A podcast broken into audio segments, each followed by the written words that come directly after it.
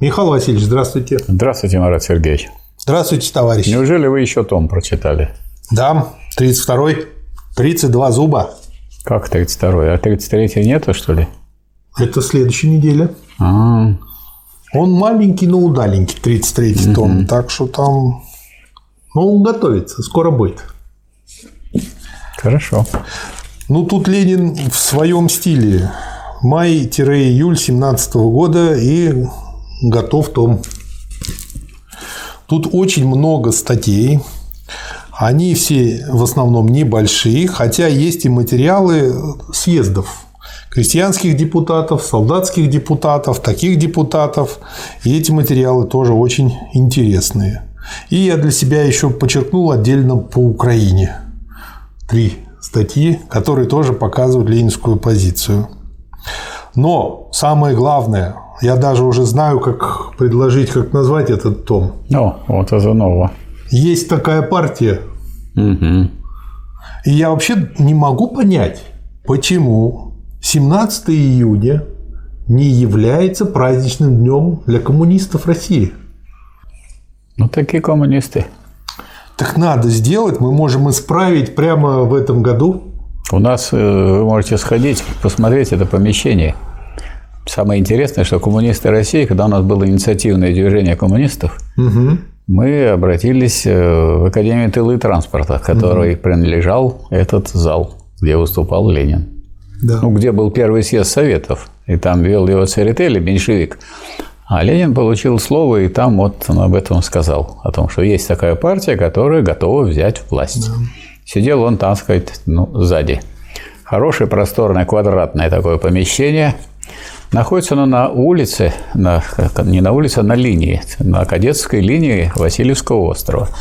Теперь это помещение принадлежит Санкт-Петербургскому государственному университету, в котором я работаю, так сказать. А мы туда как-то попасть сможем? Мы можем, по крайней мере, туда подойти и к этой доске, которая там висит. Снаружи. Снаружи. И, во-вторых, можем зайти во двор, пока у меня есть пропуск в университет. Угу. И пока еще со мной пускают и тех, кто не из университета. Хотя один раз одного товарища не пускали, и мне пришлось ему объяснять, что главные люди здесь преподаватели, а не охранники. Угу. В университете, что вы тут, так сказать, все-таки для нас, а не мы для вас. Угу. Так вот, э, там сейчас вот это помещение, э, он, поскольку оно находилось вот прямо вот, вот на Васильевском острове, с него все начиналось, оно, а дальше идет первая линия, а это была линия съездовская. Съездовская, угу. потом первая, вторая и третья, где... Значит, родители Путина жили, и дальше так все пошло до косой линии. И как в одном анекдоте рассказывали на Балтийском заводе, а вот с двадцать второй линии, которые начали все, все эти линии в честь съездов называть. Первая в честь первого съезда, вторая в честь второго, дошли до двадцать второго. А с двадцать второй линии идет косая. Ну и подумали, как назвать ее. И решили назвать ее генеральной линией партии. Потому, потому что с двадцать второй линии и пошло это все. Вот. Это вот придумали рабочие Балти... Балтийского завода. А рассказала мне заведующая отделом пропаганды Василеостровского райкома партии. Вот. А сейчас эту съездовскую линию опять в кадетскую переименовали. Вот, чтобы да. люди не узнали, что там, сказать, что там это было событие. Тем не менее, все, кто там мимо проходит, там доска висит. Если вы завернете от Невы и вдоль пойдете, то буквально там пятьдесят метров и висит доска. Угу. Что здесь вот состоялся съезд, на котором выступал Ленин. Да. Первая статья «Финляндия и Россия». Вопрос об отношении Финляндии и России стал злободневным. Временное правительство не сумело удовлетворить финский народ, требующий пока еще не отделения, а только широкой автономии. Организационный комитет полагает, пишет рабочая газета номер сорок два, что вопрос о взаимоотношениях между Финляндией и российским государством в целом может и должен быть решен только соглашением между финским Сеймом и учредительным собранием. Как говорится, приплыли. Да. Вот. Это точка зрения капиталистов, буржуазии, кадетов, но никоим образом не пролетариата. Программу социал-демократической партии, именно девятый ее параграф, признающий право самоопределения за всеми нациями, входящими в состав государства, социал-демократические меньшевики выкинули за борт. Финляндию аннексировали русские цари по сделкам с душителем французской революции Наполеоном. Если мы действительно против аннексии, то мы должны сказать: свобода отделения для Финляндии. Соглашаться могут только равные, чтобы соглашение было на деле соглашением, а не словесным прикрытием подчинения. Для этого необходимо действительное равноправие обеих сторон, то есть чтобы и Россия имела право не согласиться, и Финляндия. Это ясно, как ясен ясный Божий день. Очень как бы короткая статья, но очень такая по существу. Ну и мы, забегая вперед, можем сказать, что поэтому, когда встал вопрос, когда в Финляндии тоже образовалось такое правительство, можно сказать, рабочее, да. И встал вопрос об отделении Финляндии, это, так сказать, никаких вопросов не возникло в этом случае, поскольку так решило государство, так сказать, финское. Финляндия отделилась. Другое дело, и об этом ведь Ленин говорил, что в таких случаях всегда надо думать, потому что на вопросы самоопределения, особенно малых наций, могут влиять не только те нации, в которых они, да. с которыми они были соединены, но и другие. Дело в том, что от России-то отделилась, Россия стала революционной, а там контрреволюционные силы и немецкие войска подавили и утопили в крови финскую революцию. Вот в чем беда. Да. Следующее. Тут вообще очень много небольших, но очень существенных и важных статей. «Кризис власти» называется. Вся Россия помнит еще дни девятнадцатого-двадцать первого апреля, когда на улицах Петрограда готова была закипеть гражданская война. Прошла еще пара дней, и всплыл вопрос о коалиционном министерстве. Исполнительный комитет разделился почти поровну. Инцидент оказался исчерпанным только на бумаге. Гучков подал в отставку, ну и так далее, и тому подобное. Откуда же такое множество инцидентов? Нет ли тут какой-нибудь основной причины, которая с неизбежностью порождает инцидент за инцидентом? Ответ простой. Такая причина есть. Это так называемое двоевластие. Это то неустойчивое равновесие, которое явилось результатом соглашения между Советом рабочих и солдатских депутатов и Временным правительством. То есть, правильно я понимаю, что, ну, вот, как бы, получается, попытались они получить какое-то соглашение, и пошел косяк на косяке, косяк на косяке. То есть, если они являются противоположностями, то им бессмысленно договариваться. Безусловно, тем более, что это не просто разные, а прям противоположные силы. Есть буржуазные, да. так сказать, один буржуазный орган и Совет рабочих да. депутатов, которые представляют уже совсем другой класс. Да. Ну и тут, собственно говоря, какой выход возможен? Ленин пишет: три пути предлагаются теперь русскому народу, дабы разрешить в кавычках кризис власти. Одни говорят: оставьте все по-старому, доверьтесь еще больше Временному правительству. Возможно, что отставкой угрожают именно для того, чтобы заставить Совет сказать: доверяем еще больше. Временное правительство добивается, чтобы его стали упрашивать: придите и владейте. Это мне напомнило призыв Рюрика на Русь. То есть, это старый, проверенный феодалами метод, который очень долго позволяет потом управлять страной. Другой путь – коалиционное министерство.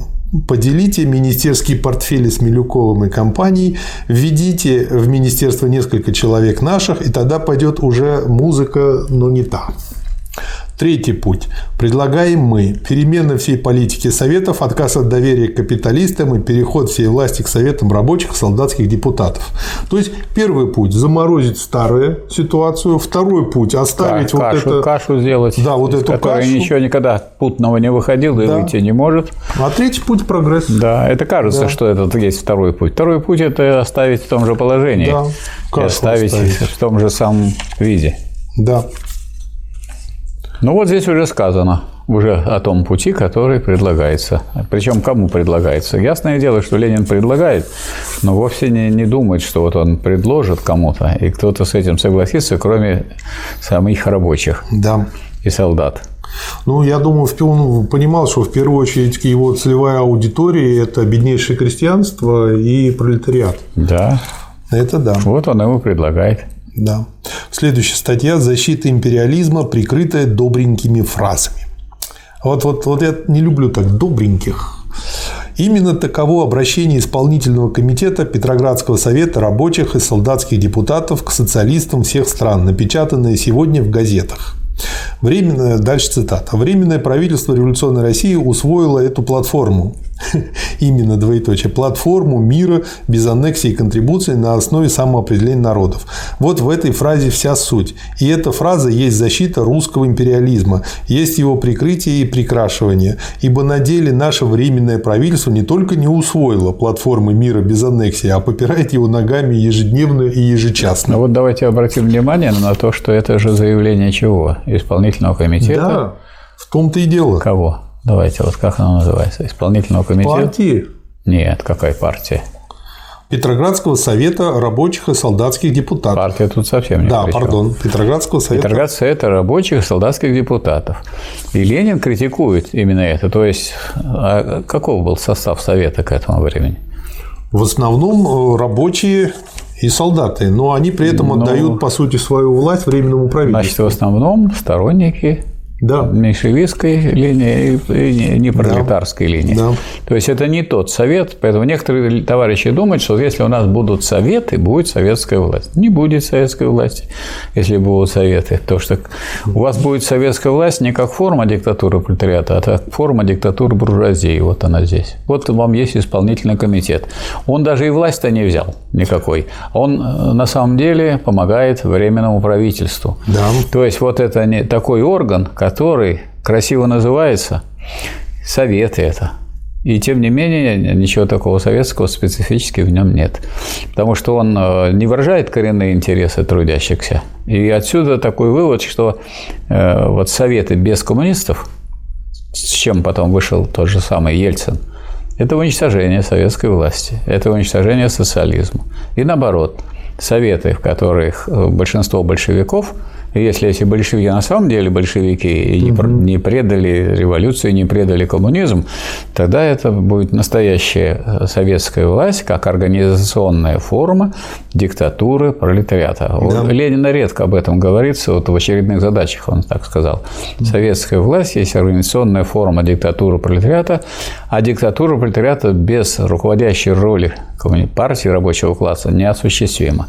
Поэтому как только они расходятся, дескать, вот есть партия, которую Ленин представляет, агитирует, критикует, это исполком, но он прекрасно понимает, что он критикует его не как критикует противников, а как тот орган, который может склониться. А каким образом он может склониться в сторону большевиков? А если будут избирать сторонников большевистской позиции? Почему это может получиться здесь? Вот выборы в Думу провели, и три года не тронь никого. А в советы? А советы вот сегодня решили трудящийся завод, завода, и завтра убрали, и послали другого, большевистского. То есть, если вот удастся большевикам убедить трудящихся рабочих, то без всяких каких-то насильственных да. действий совет превратится в большевистский. А когда он превратится в большевистский, тогда созреют условия для перехода власти в руки рабочего класса. Мне это напомнило фразу из известного советского кинофильма, что вино без тоста – это как брачная ночь без невесты. Вот. И так и тут получается. Воззвание исполнительного комитета приносит величайший вред делу революции, делу пролетариата, ибо говорит прикрытую самыми добренькими словами неправду об аннексиях. Во-первых, воззвание не отличает отказа от аннексий на словах от отказа от аннексий на деле. Во-вторых, воззвание прикрашивает несправедливо, неосновательно, вопреки истине, русское временное правительство капиталистов, тогда как оно ничуть не лучше, вероятно, не хуже других капиталистических правительств. Прикрывать неприятную правду добренькими словами – самая вредная и самая опасная вещь для дела пролетариата. То есть, как тяжело вот, представителям вроде бы рабочих, солдат, а солдаты – это крестьяне. Да. Переодетые, так сказать, в военную форму, как тяжело им оторваться от того, чтобы видеть, так сказать, своих вождей в лице вот временного правительства. Да. Ну и в Другая статья на ту же практически тему. Печальный документ. Воззвание Петроградского совета рабочих солдатских депутатов к армии, напечатанное вчера в газетах, означает новый переход вождей Совета народников и меньшевиков на сторону русской империалистской буржуазии. Цитата из воззвания. Вот смотрите, вожди Советов здесь что важно. То Совет-то Совет, хороший орган. Но пока, если в нем командует народники и меньшевики, а это от кого зависит? С одной стороны, от народников-меньшевиков, с другой стороны, да. от пропаганды большевистской партии. Если большевистская партия, так сказать, эту пропаганду развернет и, и поменяется состав советов, а он меняется очень просто, ведь советы образуются как? Путем отзыва и направления других депутатов. Да. Это очень простая система, простая форма, поэтому она позволяет действительно здесь менять состав советов, ну вот э, за счет пропаганды большевистской. Да. Поэтому Ленин так много и написал, посмотрите, в это время. Надо много написать для того, чтобы людей убедить, то есть надо много раз выступить, много раз опубликовать и широко это распространить. Только тогда можно эту задачу решить. А как еще решишь, решишь эту задачу? Ну, а будешь, так сказать, правильная у тебя позиция, будешь сидеть молчать, ничего не поменяется. Да. Ну и тут получается путь только обучения, развития образования. Это почему? Потому... Политического здесь... образования. Да, мне вот я сейчас как бы... И не вообще политического, тут уже идет политическая агитация. Да, и я тут сейчас процитирую два кусочка, которые противоречат друг другу. Они мне напомнили, почему как бы я хочу их процитировать, как человек обучается искусству активного слушания. Там запрещено использовать «ты». Так называемые «ты-сообщения», когда говорят там «ты такой», «ты сякой» и так далее. А там учат говорить, что нужно передать человеку свою эмоцию. Там пришел ребенок, сказал, что получил двойку. И нельзя ему говорить там «ох ты, двоечник», «это твой косяк» и так далее. Ребенок это воспринимает как психологический выпад и сопротивляется. Я это знаю этому. На уровне анекдота. Вы оставайтесь здесь, Марат Сергеевич, а я пошел к твоей матери. Вот, вот, вот. Вот. И, так, по... так? Да. И поэтому, получается, нужно исключить слово «ты». И вот когда родители учатся этому на различных там курсах, программах, они не слышат сами себя, они начинают правильно, говорят, ой, как мне плохо, когда близкий мне человек, а потом заканчивают «ты» сообщением, как бы вместо того, чтобы сказать «получает двойку», так вот нанести удар, но мимо ребенка, а начинают также, ой, как мне плохо, когда близкий мой человек, например, ты получил двойку. Да. Вот. И они это не слышат. Им нужно услышать свою видеозапись, аудиозапись, чтобы на это тридцать раз обратили внимание. Тогда они начинают как-то контролировать. То есть, это именно восприятие. И вот здесь похожая ситуация. Значит, первая цитата. «Война не нужна была трудовому народу. Не он ее начал, затеяли ее цари и капиталисты всех стран». Хорошо. А и следующим буквально предложением. Вы, в скобках русские солдаты, защищаете грудью не царя, не протопоповых и Распутиных, не богачей, помещиков и капиталистов. То есть, такое ощущение, что именно не поставленное, ну, помимо всего, есть, конечно, те, которые сознательно это делают, заинтересованы в этом, а есть те, которые просто даже не слышат, что пишут и говорят. Бывает такое. Вот. И, значит, еще цитата. «Тогда надо сказать правду и русским, а не только австро-германским солдатам. Товарищи солдаты, пока мы с вами терпим у себя правительство капиталистов, пока тайные договоры царя считаются святыней, мы ведем именно империалистическую, захватническую войну. Мы защищаем грабительские договоры, заключенные бывшим царем Николаем с англо-французскими капиталистами». Вот обратите внимание, в свете того, о чем вы только что говорили, угу. как говорили, не вы вот не, не, не, ведете, не ведете, вы не выделаете, а мы пока с вами да, вот защищаем, да. а это мы вот, с вами, мы вот с вами. Это разделение ответственности, да. это очень ценное качество. А мы качество. с вами, пока да. мы с вами не защищаем свои собственные интересы, защищаем интересы иностранных, так сказать, капиталистов своих и своих российских капиталистов и помещиков, то есть у нас ничего не получится. Поэтому он тем самым не отдаляется, Ленин, от трудящихся, от членов Совета, а приближается к ним. Да. Следующая статья называется «Позабыли главное». В скобках «Муниципальная платформа партии пролетариата». Значит, еще одну мысль выскажу. Вот сейчас был такой момент, когда идет мирное развитие пока. Угу. Значит, выступают представители разных партий. Члены Советов слушают и Ленина, и, так сказать, и других деятелей, и самых разных представителей. И слушают и вырабатывают. Поэтому здесь известное соревнование идет. Кто больше, так сказать, сагитируют на свою сторону. А вот Ленин, вот именно потому, что он вот так выступал, и, конечно, на голову он выше, чем вожди, так сказать, социал-демократические другие, то он тем самым вот, очень много сделал для того, чтобы на свою сторону привлечь, на сторону большевиков, на сторону рабочего класса привлечь избранных уже депутатов или, наоборот, поизбирать, то избирать других, а некоторых прогнать. Да. И э, я что по себе могу сказать, что я заметил? Я перестал слушать. Вот я уже примерно, ну, минимум полгода вообще не слушаю там ни Хазина, там, ни Девятого, ни всяких других политологов, еще чего-то. Я Почему? думал, у вас что-то... Как бы, нет, просто-напросто перестало заходить. То есть это вот как кушаешь, кушаешь, кушаешь суррогаты, вроде бы нормально, а потом, когда попробовал хороший супчик из хорошей курочки, еще чего-то, да, то вот эта покупная курица, она не лезет в организм. Да, вот Хазин, конечно, он хороший, он позитивный человек. Он совершенно. позитивный человек. Но... Он позитивный, он критикует либералов постоянно, он, так сказать, правильно описывает состояние экономической системы, но он все время говорит о моделях, а модели – это нечто искусственное. Модель – это какая-то система или схема, отдельные элементы, которые соответствуют, да, действительности. А дело-то не в модели, а дело в капитализме. Да. И в всей борьбе, и в тех сказать, рычагах, которыми располагают империалисты, да, сейчас. Да. И вот как-то вот я теперь с ужасом думаю, там, ну, Сталина потом прочтем, дальше-то что читать, когда закончатся все. Дальше это делать же... надо уже. Ну, понятно, а что читать. делать. Мы это уже один, сейчас начнем это делать. Это один такой способ есть, чтобы не действовать, читать, сидеть, да? читать и читать и читать.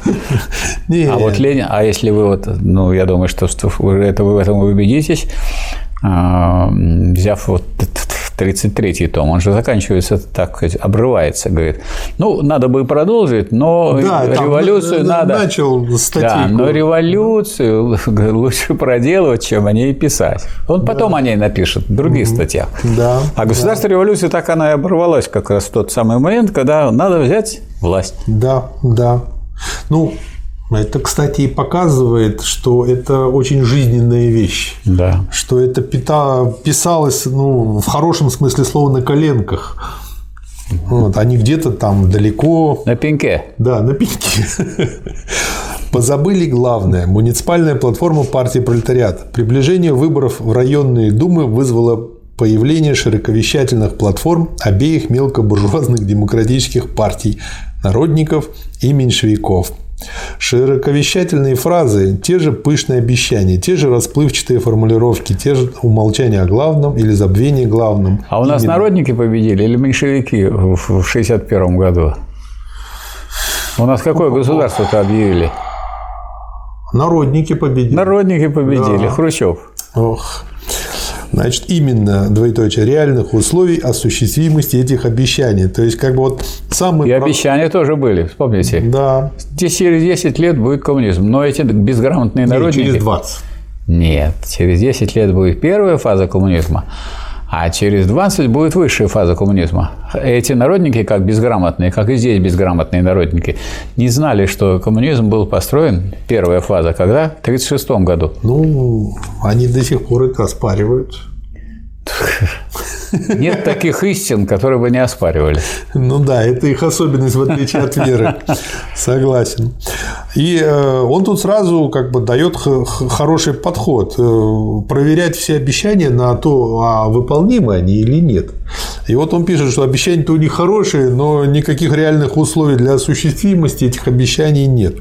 Эти реальные условия в данный момент следующие. Первое. Идет империалистическая война. Второе. Существование правительства капиталистов. Третье. Невозможность серьезных мер к улучшению положения рабочих и всех трудящихся масс без революционного посягательства на священную частную собственность капиталистов.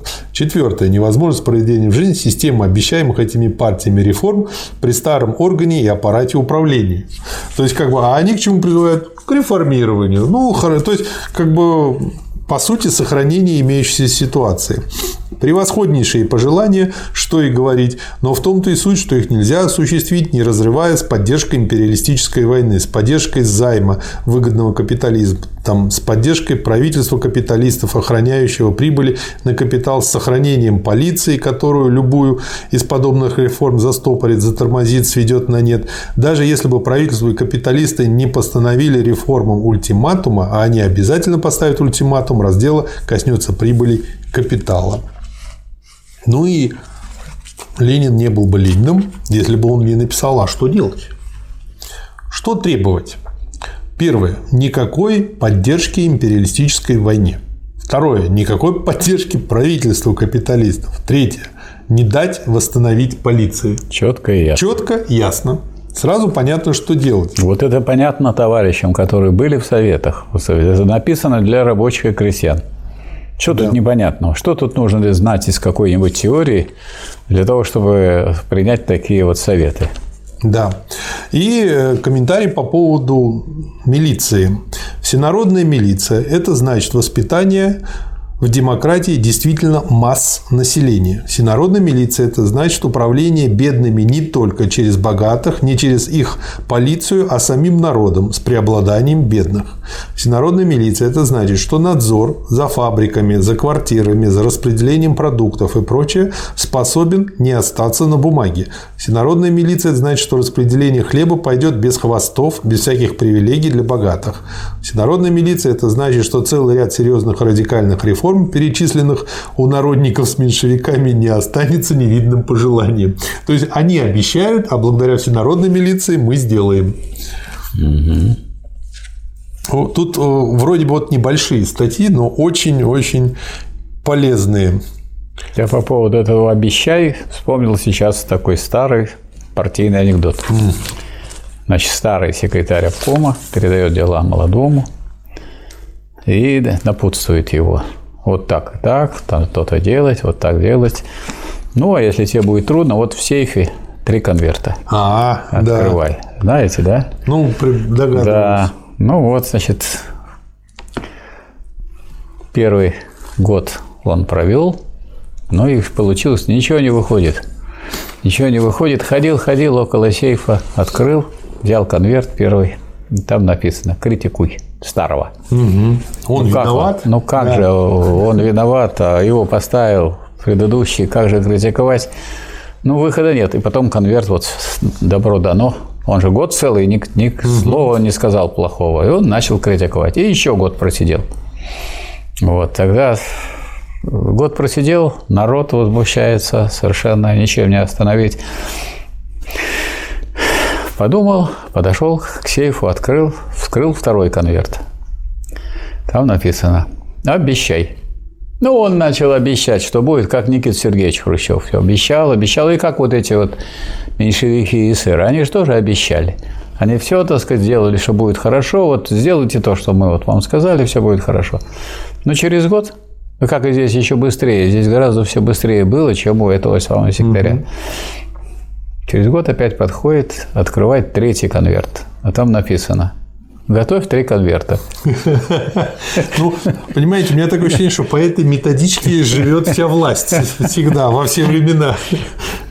То есть, то есть какая была ситуация? Это не такая была ситуация, что вот такая железная диктатура буржуазного правительства. Она такая власть, так сказать, диктатура была не очень железная в это время, потому что некое двоевластие.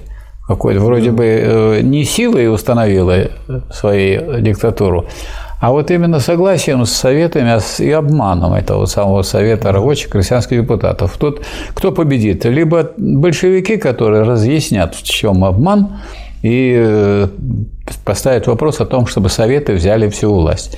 Либо временное правительство, которое, как, как уже было, сколько времени это все продолжалось, ведь продолжалось, уговорит очередной раз mm-hmm. и уговорит крестьян, чтобы они шли и отдавали свои жизни за проливы. Да. Но здесь вот слишком большая цена была. Да. На тридцать третьей странице очень рекомендую использовать просто как такой, как шпаргалку. На зубок новорожденному, новому правительству. И тут просто цитаты и комментарии Ленина. Ну, например, речь в серьезной, серьезной по-народному передовице. И дальше цитата в этой речи. «Будем надеяться, что не понадобится больших потрясений в наших отношениях с союзником. Чтобы доказать приверженцам формулы без аннексии и контрибуции, читай новому правительству ее практическую неприменимость». Комментарий Ленина. Ведь они правы, капиталисты, говорящие речами речи. Эта формула действительно практически неприменима. Без практического применения революции против капитала. Ну и дальше можно как бы это использовать как такой набор методичек и цитат, и как этим цитатам противостоять. В примере риторики кадетов и народников и либералов, как ей противостоять, этой риторике. Следующая статья. То есть, какая задача стояла перед Лениным? Победить вот в этой угу. агитации, да. в агитации, в этой пропаганде, победить э, тех, кто возглавляет противника. Да. В идеологической борьбе. И да. это, конечно, вот очень важно. Да. Этим объясняется, что вот за такое время вот такой том. Очень полезная тоже как методичка. Статья «Наказ выбираемым по заводам и по полкам депутатам в Совет рабочих и солдатских депутатов». Это То очень есть, важно. Опять же, все сведено, сейчас скажу, к шести пунктам. Седьмой тут начат, но не, не продолжен. Вот, что обязательно нужно делать. Там, ну, например, и просто первый, и понятно сказано. Да. Наш депутат должен быть безусловным противником теперешней захватной империалистической войны. Войну эту ведут капиталисты всех стран. Второй пункт. Пока во главе русского народа стоит правительство капиталистов, никакой поддержки этому правительству, ведущему захватную войну. Третье. Наш депутат должен быть за немедленное опубликование тайных грабительских договоров. Ну и так далее. Конкретно все очень написано на двух с половиной страницах. Что может прочитать любой простой рабочий, человек, умеющий простой читать. человек, умеющий читать. Да. да. Следующая статья открытая. Я в расчете на тех, кто будет избирать. Да. То избирать да. будут рабочие на заводах. А вот он возьмет эти и войска, страницы. Вот и две страницы, каждый, и каждый большевик вот приходит с этим и да. выступает. Да, да. Открытое письмо к делегатам Всероссийского съезда крестьянских депутатов. Три а тут... самых главных вопроса, самых важных вопроса о земле, о войне и об устройстве государства. Первое. Вся земля должна принадлежать народу. И дальше этот тезис разворачивается. Второй вопрос. Вопрос о войне. Война – это захватная. И разворачивается так же, как мы уже говорили. И третье. К вопросу об устройстве государства. Россия должна быть демократической республикой. Ну и дальше, что понимают обычно под этой фразой, там меньшевики, что понимают большевики. Мы хотим такой республики, чтобы вся власть в государстве снизу доверху принадлежала всецело исключительно советам рабочих, солдатских, крестьянских и прочих депутатов. То есть, с одной стороны, видно, что партия работает на то, чтобы вся власть сконцентрировалась в советах. С другой стороны, все силы направлены на обучение и развитие всех этих советов, чтобы они там не наломали дров, дров своими чтобы глупостями. Чтобы они не подчинялись буржуазному обману. Буржуазному да. обману. Да.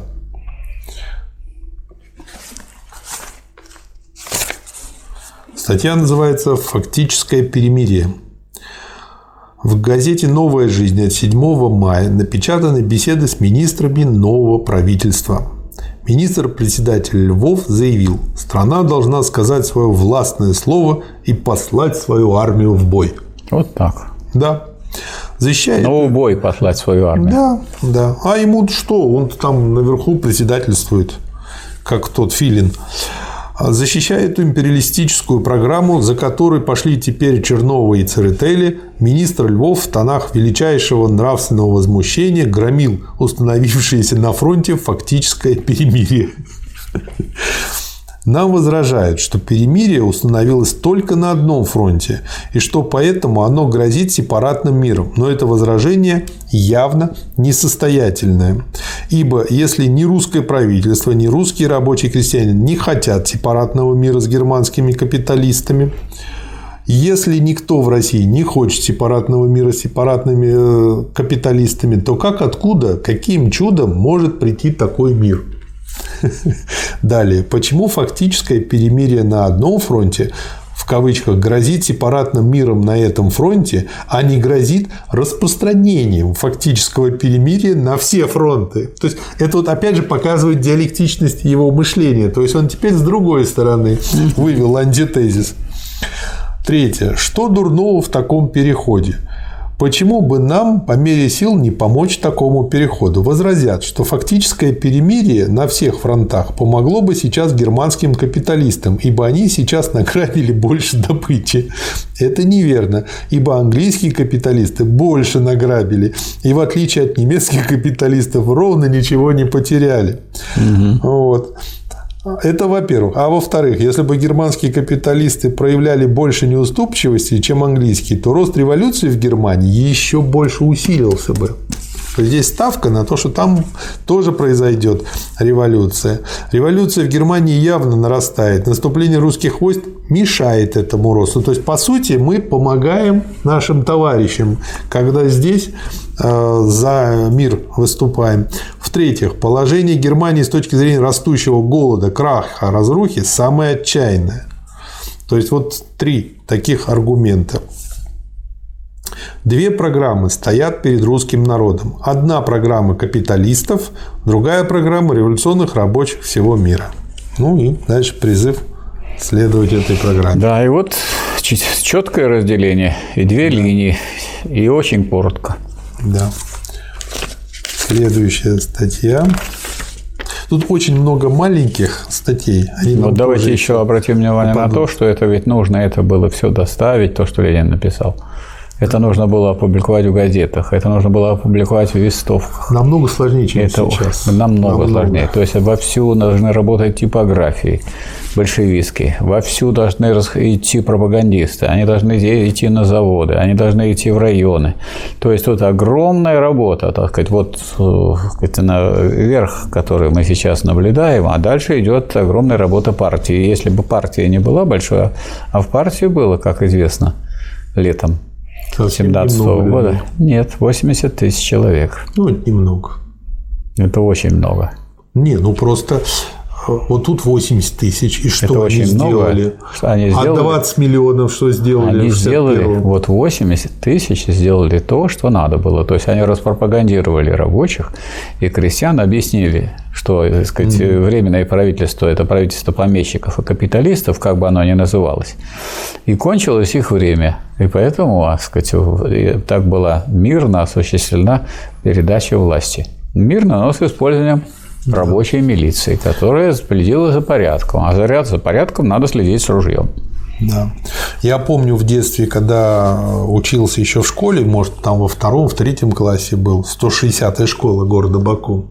У нас была экскурсия как раз вот по таким тайным типографским местам, и там стояла такая типография очень-очень примитивная, где нужно все время что-то крутить, что-то нажимать, давить, закручивать. В общем, это очень большой труд просто напечатать их, не говоря уже о том, чтобы тебя не поймали при этом, распространить это все.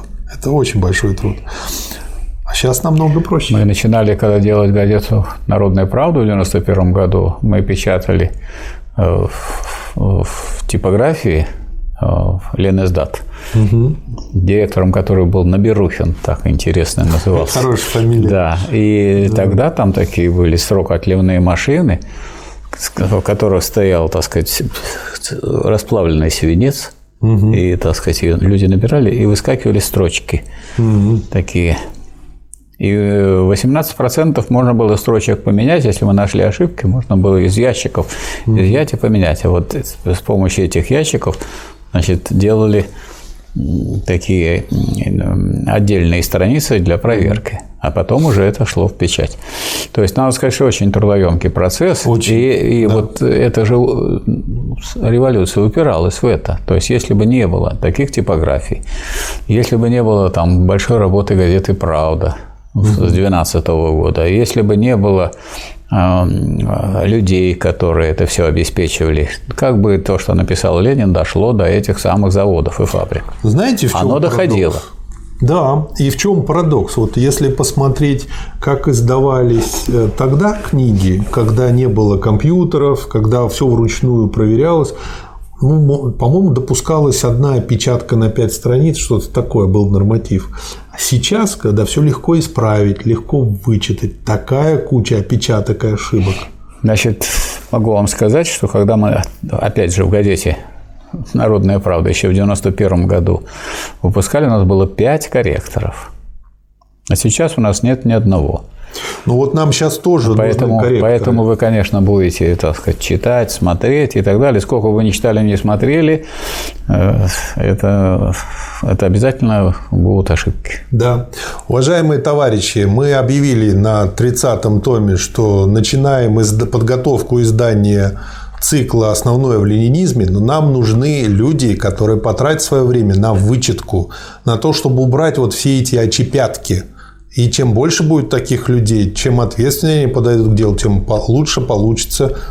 Если я сказал, не потратят Поэтому... свое время, а используют свое время. Да, естественно, мы всех упомянем. Это если не они трата времени, не против. А использование да. для пользы дела. Все время, да. так сказать, оно всегда или занято полезным делом, полезным трудом, или тратится впустую. Да, кто хочет войти в историю. Да, кто хочет не просто тратить время, а использовать его на да. благо прогресса общественного. Да, кто хочет работать над историей мировой. Над э, развитием человеческого общества. Да.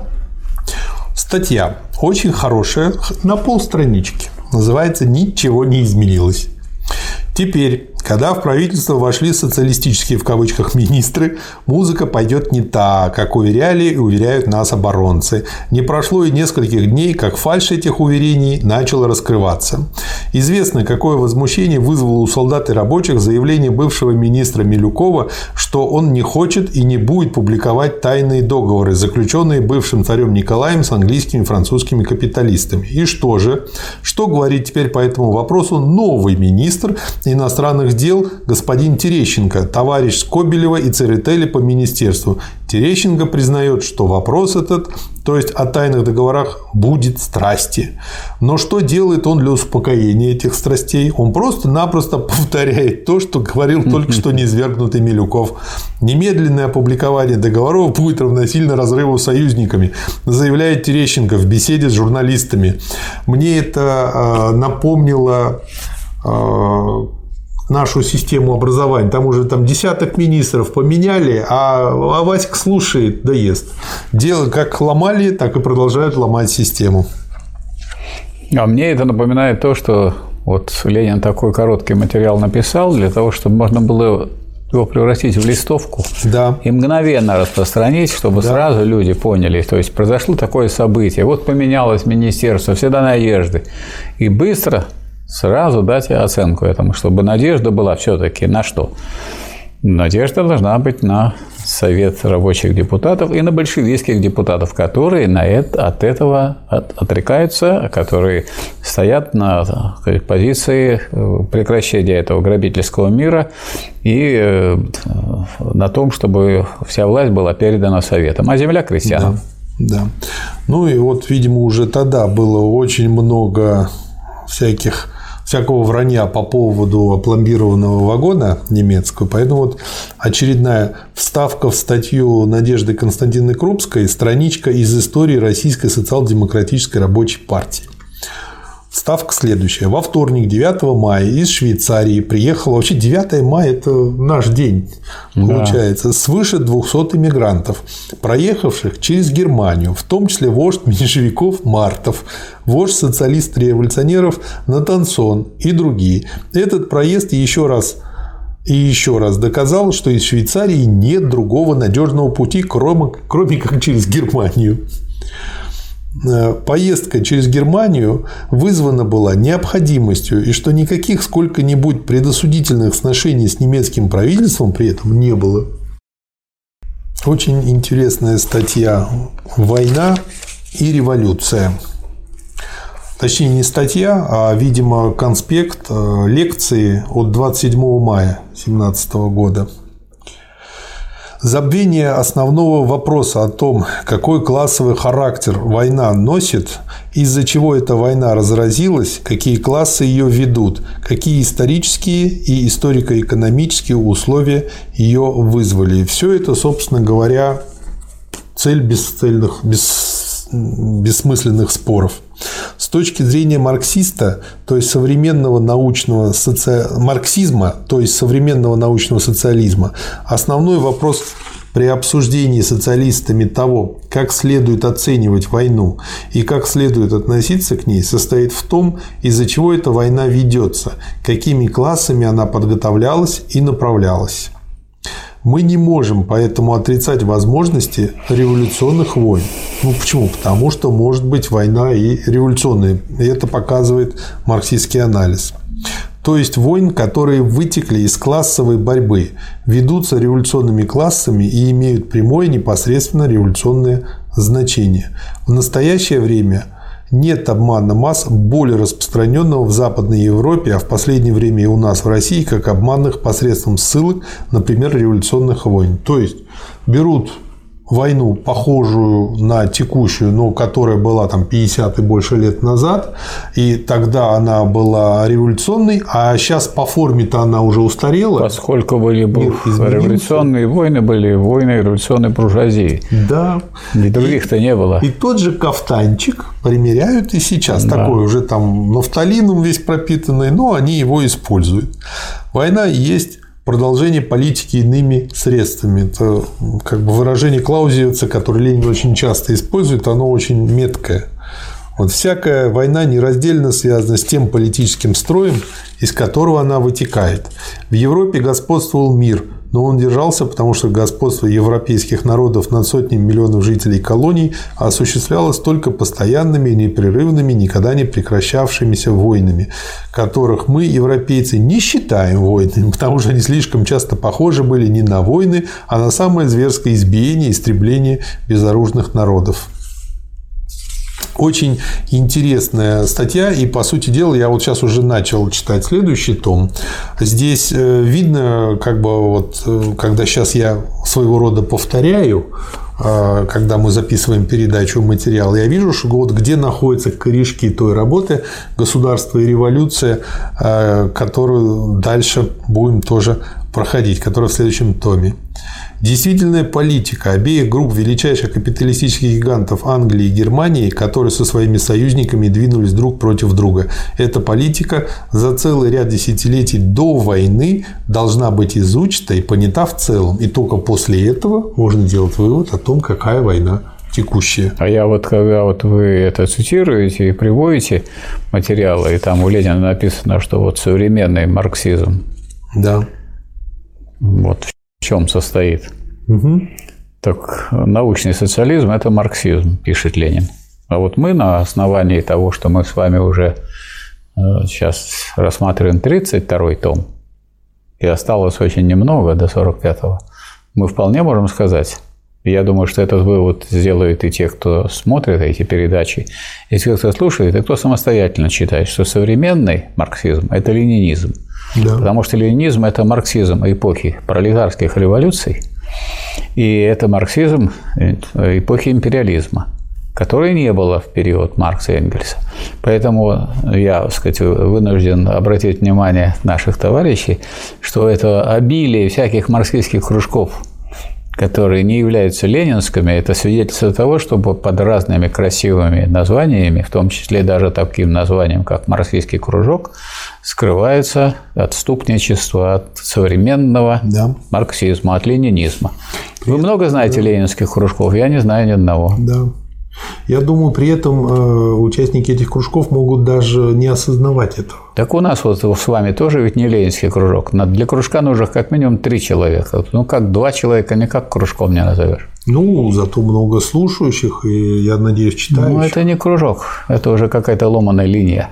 Ничего. Вот сейчас издадим основное в ленинизме. Мы потихонечку спускаемся с горы, потому я что, думаю, что дело не в нас. Я дело. думаю, что и без нас найдутся люди, которые угу. будут создавать ленинские кружки и, так сказать, там рассматривать то, что является главным в ленинизме. Да. И к чему, к тому, к чему подошли Маркс и Энгельс, а к чему они подошли, это мы в следующей книге, которую да. будем рассматривать в следующий раз, будем да, разбирать. И вот э, этот тридцать третий том, он еще чем хорош? У Ленина он просто, ну там уж очень много Ленин цитирует и Маркса, и Энгельса, и он объясняет, почему и почему длинные цитаты.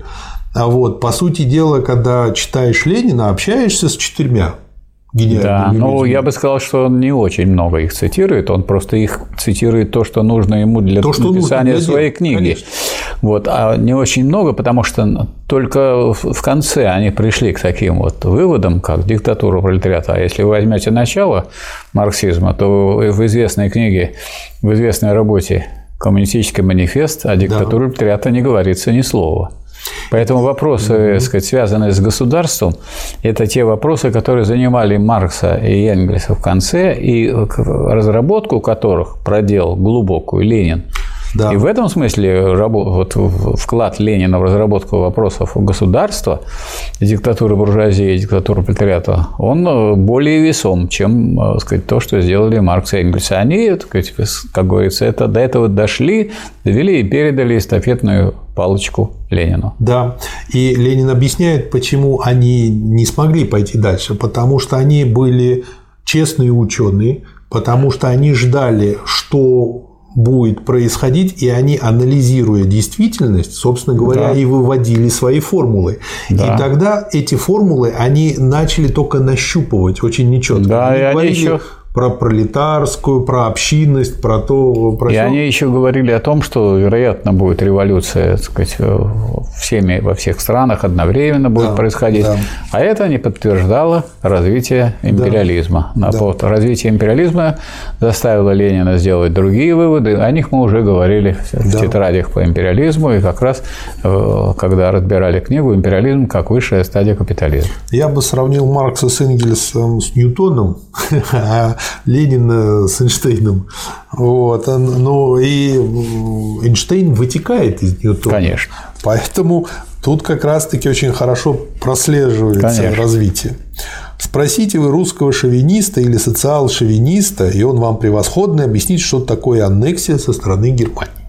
Он великолепно это понимает, но он никогда не ответит вам на просьбу дать такое общее определение аннексии, чтобы оно подходило и для Германии, и для Англии, и для России. То есть получается очень такое однобокое, очень узкое Шовинист, мышление. Шовинисты. Да. Вы воюете, потому что вы слушаетесь вашего правительства капиталистов. Войну ведут не народы, а правительства. Я хотел вам сказать. Может быть, не все знают. Mm-hmm. Очень часто говорится социал-шовинизм, шовинизм. Да. Что такое шовинизм? Шовинизм – это национальная ненависть. Поэтому некоторые граждане-революционеры, и не случайно их клеймит Ленин социал-шовинистами, что они говорят о социализме, а на самом деле этот их социализм связан с национальной ненавистью по отношению к другим народам. Поэтому они, если не все берут, так сказать, от буржуазии, то они взяли от нее самое гнусное – социал – это шовинизм. В этой статье он разбирает революционное оборонничество. Революционным оборонничеством называется такое прикрытие войны, которое делается при помощи ссылок на то, что ведь мы сделали революцию, ведь мы революционный народ, мы революционная демократия, но на этот вопрос, какой мы даем ответ, какую революцию мы сделали, мы сбросили Николая. Революция не была очень трудной по сравнению с такой революцией, которая, была, которая бы свергла весь класс помещиков и капиталистов.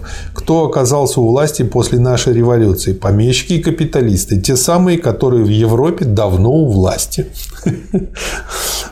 Войны. Вот обратите внимание на такое вот выражение «класс помещиков-капиталистов». Некоторые товарищи, когда говорят о классах, они не очень понимают, что это классификация. То есть можно взять класс помещиков, можно взять класс капиталистов, можно взять класс помещиков и капиталистов, то есть взять то общее, что их, то есть это все эксплуататоры. Да. Это все эксплуататоры. А можно взять класс городских, фабрично-заводских рабочих, то есть не всех рабочих. Это тот класс, который действительно может осуществлять диктатуру рабочего класса всего. А не все рабочие могут осуществлять по своему положению эту диктатуру. Да. Это очень важно. И поэтому, когда говорят о классах, надо понимать, что это такой инструмент научной классификации. И что дело не в том, что вот человек просто вот делает какие-то материальные вещи, он потому рабочий. Да, он рабочий. Но одно дело, что он рабочий, а другое дело, может ли он, этот рабочий, осуществлять диктатуру пролетариата. Для этого нужно вот понимание того, о чем писал Ленин в работе «Великий почин», но мы до этого скоро дойдем. тридцать девятый том. Да.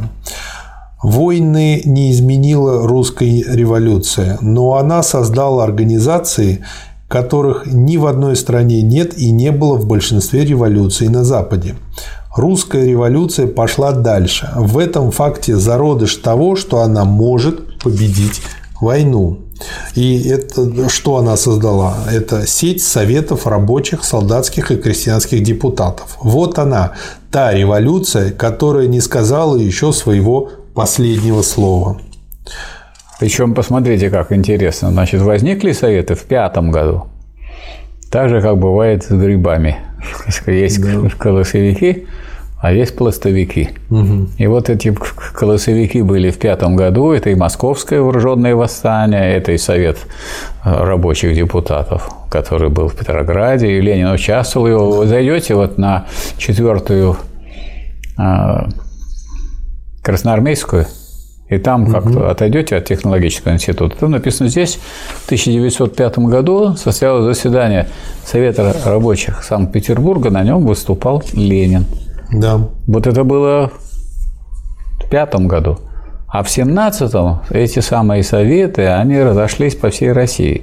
И нигде этого не было. То есть, вот все некоторые повторяют все время это старые бредни об отсталости угу. России. В угу. политическом отношении да. не было такого народа и не было такой страны, которые бы так далеко ушли вперед, чтобы создать революционную организацию власти, готовую уже к тому, чтобы осуществлять диктатуру пролетариата. То есть осталось, как говорится, здесь убедить людей, чтобы они не шли добровольно, не переходили добровольно да. на сторону буржуазии. Стоило советам отделиться от этой самой буржуазии, и они могли взять власть, причем бескровно, потому что да. у них все было для власти, все необходимо. У них было в руках оружие, которое вручил им царь крестьянам, у них была рабочая милиция, а, между прочим, милицию установил установило временное правительство изначально.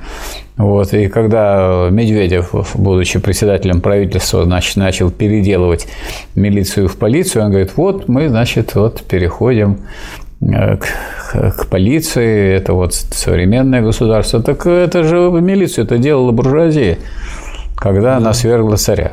Да. Ну, вот это говорит о грамотности да. некоторых деятелей. Дальше Ленин, собственно говоря, говорит о том, что могут делать советы. Ну, например, контроль может осуществить только сам народ. Вы должны устроить контроль, под «вы» он подразумевает советы. Советы банковских служащих, советы инженеров, советы рабочих. И завтра же этот контроль начать. Всякого чиновника сделать ответственным под страхом уголовной кары в случае, если он в любом из этих учреждений даст неверные показания. Дело касается гибели страны. Мы хотим знать, сколько хлеба, сколько сырья, сколько рабочих рук, куда их поставить. Имеется в виду гибели России, потому что уже она была доведена до такого состояния, что стоял вопрос, что скоро может вообще страны... А в это время имелись болтающие граждане, которые составляли временное правительство. Да. Здесь я перехожу к последнему вопросу. Это вопрос о том, как кончить войну. Нам приписывают нелепый взгляд, будто мы хотим сепаратного мира. Ну, дальше он объясняет, почему это не так. Войну, которую ведут капиталисты всех стран, нельзя кончить без рабочей революции против этих капиталистов. Выход только в том, чтобы вся власть перешла в руки советов рабочих, солдатских, крестьянских депутатов, представляющих большинство населения. Возможно, что при этом будут ошибки. Никто не убеждает, что такое трудное дело можно поставить сразу. Если правительство будет правительством большинства, оно, может быть, поведет такую политику, которая кажется ошибочной на первых порах, но другого выхода нет. Тогда будет мирная перемена направления политики внутри тех же организаций. Нельзя придумать других организаций. Вот почему мы говорим, что нельзя представить себе другого разрешения вопроса. Другого выхода нет. Мы говорим, война, начатая правительствами капиталистов, может быть окончена только рабочей революцией. И вот уместно здесь сказать, вот при рассмотрении вопроса, как исправлять ошибки, уместно сказать о том, какую гибкую систему представляли советы. Ведь советы – это органы, которые составляются делегированием от коллективов заводов и фабрик. Да. Если коллектив какого-то завода или фабрики увидел, что его депутат не отвечает уже тем требованиям, которые надо, что он делает? Он ну, собирается отзывает и, и отзывает его. То есть это совсем не похоже на выборы по округам, которые должны нарезаться сверху. Есть всякие избирательные комиссии, которые по существу тоже организуются сверху. И вот, это, вот эта возможность снизу поменять в любой момент, любого депутата отозвать, причем отозвать без всяких последствий. Ну, был Иванов от Кировского завода, а стал Петров. Петров стал плохо работать. Послали Сидорова. Если Сидоров плохо, Терентьева и так далее. То есть вот эта легкость и близость власти к рабочим, она иначе никак не достигается. В этом смысле у нас некоторое отдаление произошло в тысяча девятьсот тридцать шестом году. Но обратите внимание, из тысяча девятьсот тридцать шестого года нельзя было пройти в депутаты, минуя коллектив, потому что правом выдвижения кандидатов пользовались только коллективы. То есть никто не мог, ни партия, хотя она была правящей, угу. ни какие-то организации, вроде друзей кино и филателистов, как стало при э, Горбачеве. Да. Ни, никто не мог выдвинуть. Если вы хотели кого-то выдвинуть или сами хотели выдвинуться, куда вам надо было идти? На завод. И если завод проголосует, вот, может, он ошибется, может, он вас неправильно, да. так сказать, выдвинет. Да. Но никакого другого способа пройти в, в, в кандидаты не было. Ну, а уже голосование – это второй вопрос. Как правило, голосование подтверждает то, что выдвинул кто-нибудь. Вот и все. Поэтому не надо переоценивать голосование. Более важным является, кто выдвигал. Да. Как только прекратили это выдвижение от коллективов, и сказали, что можно выдвигать от друзей кино, от филателистов, от общества защиты животных при Горбачеве. Все, так сказать, эта советская власть была как форма уже ликвидирована. Содержание было ликвидировано в шестьдесят первом году, поскольку, так сказать, не большевистскими стали по существу эти органы, а форма ликвидирована была вот уже при Горбачеве. Да. Следующая статья – «Неминуемая катастрофа и безмерные обещания». Точнее, здесь несколько статей. Вот обратим внимание, что все коротенькие статьи, потому что да. все рассчитано на что? Что сейчас такое время, что читать будут только короткие заметки, короткие статьи. Никто да. длинных статей читать не будет. Если это длинная, ее отложат. Отложат, да. а потом придет другая статья и так далее. Поэтому нужно было, чтобы это могли помещать в газетах. Листовка где опубликована вот это? Вот то, что вы сейчас прочитали. Вот внизу написано, вот это, это что? Нет, ну нет, это к той статье. Сейчас ага. эту скажу. «Правда», номера пятьдесят восемь пятьдесят девять. Вот, пожалуйста. То есть газета «Правда» все время выходила, выходила, выходила, выходила, выходила, и «Правду» эту да. несла. Да. А, такая небольшая цитата из министра Скобелева. Министр Скобелев заявляет, что государственное хозяйство на краю пропасти. Необходимо вмешательство в хозяйственную жизнь во всех ее областях, так как в казначействе нет денег. Нужно улучшить положение трудящихся масс. И для этого необходимо забрать прибыль из касс предпринимателей и банков. Голос с места. Каким способом? Беспощадным обложением имуществ. Отвечает министр труда, труда Скобелев. Финансовая наука знает этот способ. Нужно увеличить ставки обложения имущих классов до ста процентов прибыли. Голос, голос с места. Это значит все? К сожалению, заявляет Скобелев, разные акционерные предприятия уже раздали акционерам дивиденд.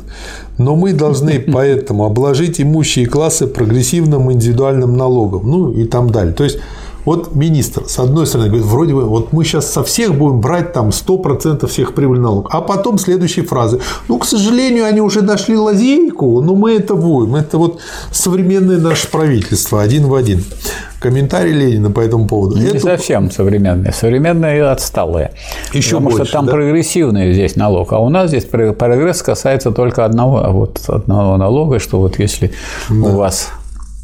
Вот сейчас двадцать, если вы больше пяти миллионов получаете, то вы не тринадцать будете процентов платить, а пятнадцать. А если я получаю не двадцать процентов, угу. да? Если, то есть, если я получаю миллиарды, а не пять, а не пять миллионов, то, то я буду платить, платить те же самые двадцать процентов. Да, то есть прогресс качается, касается только первого шага, а дальше никакого прогресса нет. Да. И у нас деньги утекают и утекают из нашей страны. Да. Эту программу, это комментарий Ленина, мы советуем рабочим читать и перечитывать, обсуждать и вникать в условия осуществимости ее. Все дело в условиях осуществления, в немедленном приступе к осуществлению. Наша партия гораздо скромнее. Она требует в своей резолюции меньшего, а именно только установления контроля за банками и постепенного, слушайте, слушайте, большевики, большевики за постепенность, перехода к более справедливому прогрессивному обложению доходов и имуществ. Ну, тоже прогрессивно. Наша партия умереннее Скобелева. Скобелев раздает неумеренные и даже безмерные обещания, не понимая тех условий, при которых возможно осуществление их на деле. Ну, типичный Дмитрий Анатольевич. Типичный. В этом весь гвоздь. Не только выполнить программы Скобелева, но даже сделать вообще сколько-нибудь серьезные шаги к ее осуществлению нельзя. Ни под ручку с десятью министрами из партии помещиков и капиталистов, ни тем более бюрократическим чиновничьим аппаратом, которым правительство капиталистов вынуждено ограничиться. Поменьше обещаний, гражданин Скобелев, побольше деловитости. Нет, ну нас же учили, обещать надо. Мы да. уже сегодня с вами на эту тему говорили. Это самое дешевое. Обещай. Да. Вот Скобелев может обещать, а да. получится или нет, ну не получилось. Да, не шмогла. Придет другие. Временное другие. правительство не хочет приступить к делу, а если бы захотело, то не сможет, будучи опутано тысячами цепей охраны интересов капитала. Ну и дальше, собственно говоря, что можно было бы сделать? Опять чисто по-ленински. Можно и должно в один день призвать весь народ приступить к делу, в один день издать указ, созывающий немедленно. Первое. Советы и съезды банковых служащих. Второе. Советы и съезды служащих всех синдикатов. Третье. Указ этот должен дать право контроля не только всем советам рабочих, солдатских, крестьянских департаментов, но и советам от рабочих каждой крупной фабрики, а также представителям каждой крупной политической власти. Четвертое. Указ должен призвать всех акционеров, директоров и членов правления, всяких обществ опубликовать списки тех, кто имеет акции не, не менее как на десять тысяч или там, пять тысяч рублей с перечнем акций. Пятый. Указ должен призвать весь народ к немедленному введению всеобщей трудовой повинности. Без всеобщей трудовой повинности не спасти страны от гибели, а без всенародной милиции нельзя осуществить всеобщей трудовой повинности. То есть просто бери и делай. Вторая статья. Рабочие берут слишком много, рассуждают капиталисты. Возложим на них ответственность, не давая им ни власти, ни возможности распоряжаться на деле производством. Вот видите, как получилось здорово. Да. Когда есть такое как бы совместное руководство, да. временное правительство и советы, то как бы ответственность несут за это все советы. Те болтают, а, а эти отвечают. А эти осуществляют, да. решают. Нет, они не просто болтают, они осуществляют интересы буржуазии. Да, и при этом они ускоряют крах и сваливают вину на рабочих. Естественно, они да. же тут тоже присутствуют. Да. Что таков расчет капиталистов, это доказывают факты. Углепромышленники на юге именно расстраивают производство, сознательно запускают и дезорганизуют его. Мне это очень напомнило конец восьмидесятых, начало девяностых. Скобелев поет соловьем. Если капитал хочет сохранить буржуазный способ ведения хозяйства, то пусть работает без процентов. Картина ясная. Для капиталистов и для чиновников выгодно давать безмерные обещания, отвлекая внимание народа от главного, именно от перехода действительного контроля в руки рабочих. Рабочие должны требовать немедленного осуществления контроля на деле, и притом обязательно через самих рабочих. Не боясь ошибиться, можно сказать, что если составить список пяти или даже трех тысяч, а может быть даже одной тысячи самых богатых людей в России, или проследить при помощи контроля снизу со стороны банковских, синдикатских и прочих служащих все нити и связи их финансового капитала, их банковских связей, то откроется весь узел господства капитала, вся главная масса богатства, накопленного за счет чужого труда, все действительно важные корни контроля за общественным производством и распределением продуктов. Вот этот контроль надо передать рабочим. Ни в каком случае мы не откажемся от нашего права и нашего требования открыть народу именно самую главную крепость финансового капитала, именно ее взять под рабочий контроль.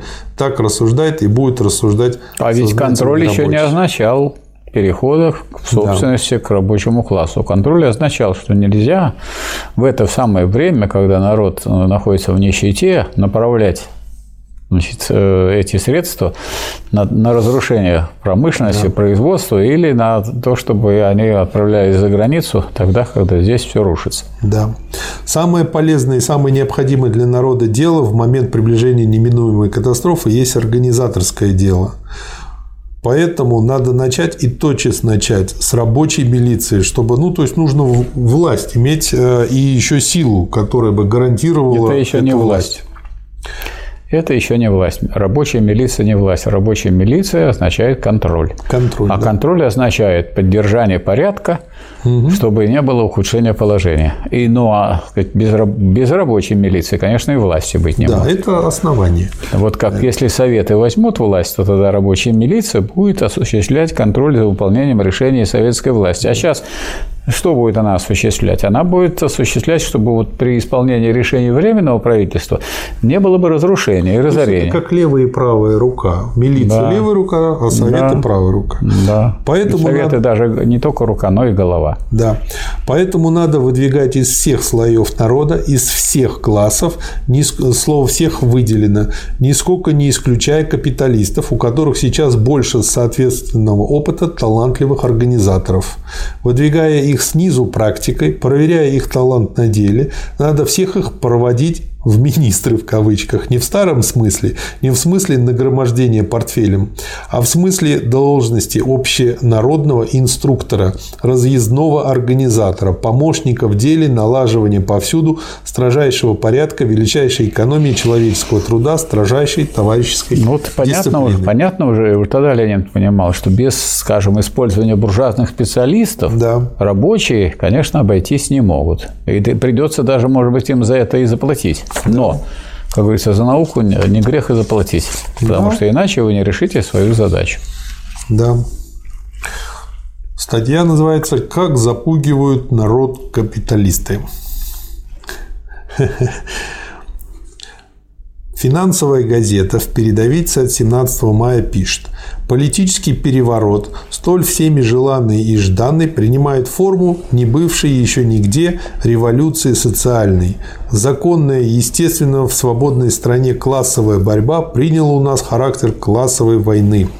Надвигается финансовое банкротство, неизбежен крах промышленности. Для политической революции достаточно было взять у Николая Второго отречение и арестовать десяток его министров. Это легко было сделать в один день. Для революции же социальной нужно получить отречение от всех своих имущественных прав, от десятков миллионов граждан и арестовать всех несоциалистов. Этого не сделать и в десятки лет».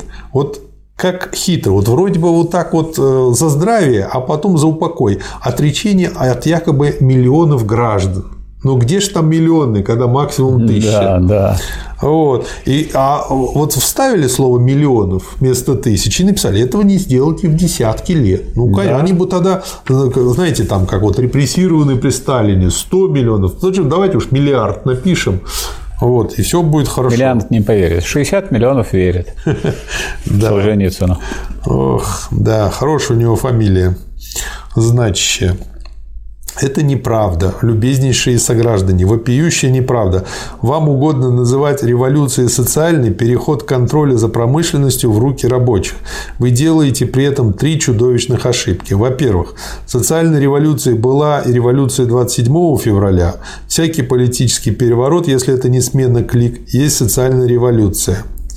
Вот. Во-вторых, не бывшие еще нигде надо назвать и Великую империалистическую войну четырнадцатого-семнадцатого годов. Ничье бы то ни было терпение, ничья бы то ни была пропаганда, объективные условия, невиданность этого краха всей культуры. Вот что вынуждает переход к контролю за производством, распределением, за банками, фабриками и прочее.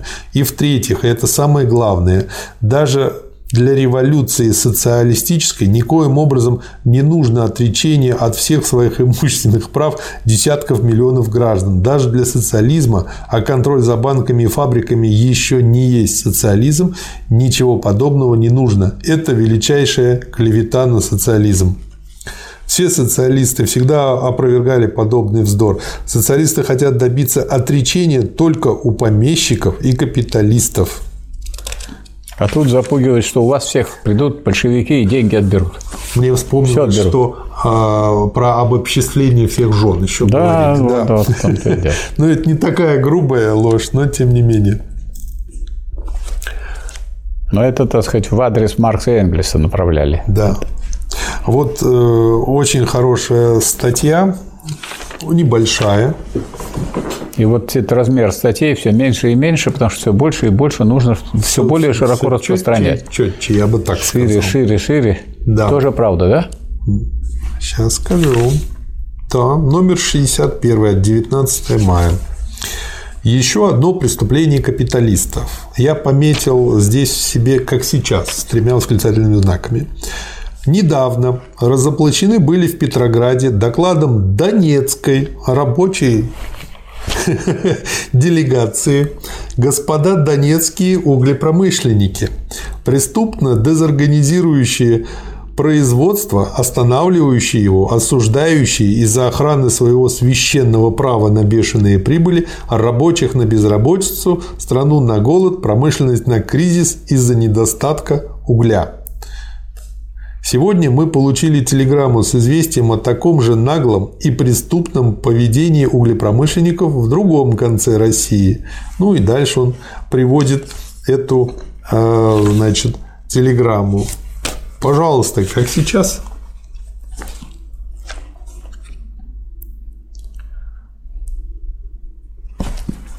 Шахты сейчас в Донбассе закрывают. И появились копанки, то есть вручную люди, чтобы добыть уголь очень и его опасно, продать, очень да, вредно. То есть копают там, где нет никакой техники безопасности, никакой техники вообще, да. Вручную добывают этот уголь и продают его, кому удастся продать. Да. Очень тоже полезная статья о самочинном захвате, самочинный захват в кавычках земли. Плохие и подзаголовок «Плохие доводы социалистов-революционеров». В номере десять известий Всероссийского совета крестьянских депутатов от девятнадцатого мая напечатан доклад Маслова с рассуждением о земельных захватах. Маслов считает это нецелесообразным и приводит четыре довода. То есть, как бы крестьяне сами захватывали землю, Маслов считает, что это нецелесообразно. Конечно, они должны принадлежать тем, кто не работает на земле. Конечно, конечно. Это, это ясное дело. Это же нерационально, когда человек будет... Он и работать, он же и собственник. Что да. за ерунда? Первый довод Маслова. Нетрудно представить себе осложнение для правильного решения земельного вопроса, если каждая губерния или область будет претендовать только на свои земли и захватывать их для себя. Нетрудно предвидеть, если отдельные селения крестьян будут захватывать земли соседних помещиков, оставляя других крестьян без земли. Рассуждение это явным вопиющим образом отступает от истины.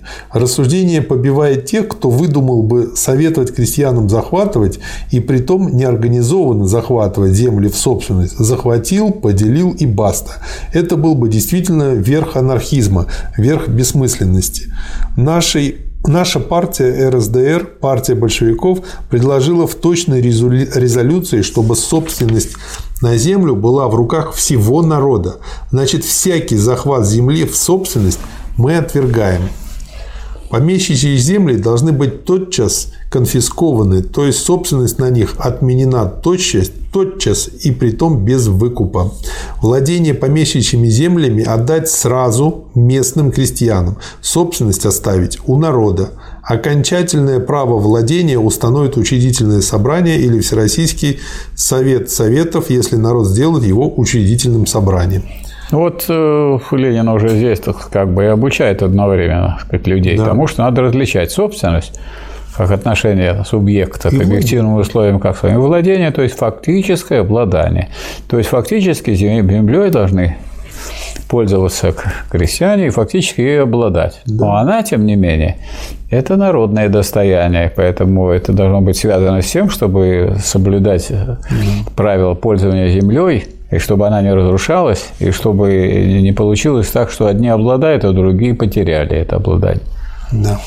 Второй довод Маслова. К захватам стремятся крестьяне в надежде на то, что если они успеют что-либо запахать, то все это останется за ними. На это способны только те крестьянские дворы, где имеются в достаточном количестве работников и лошадей.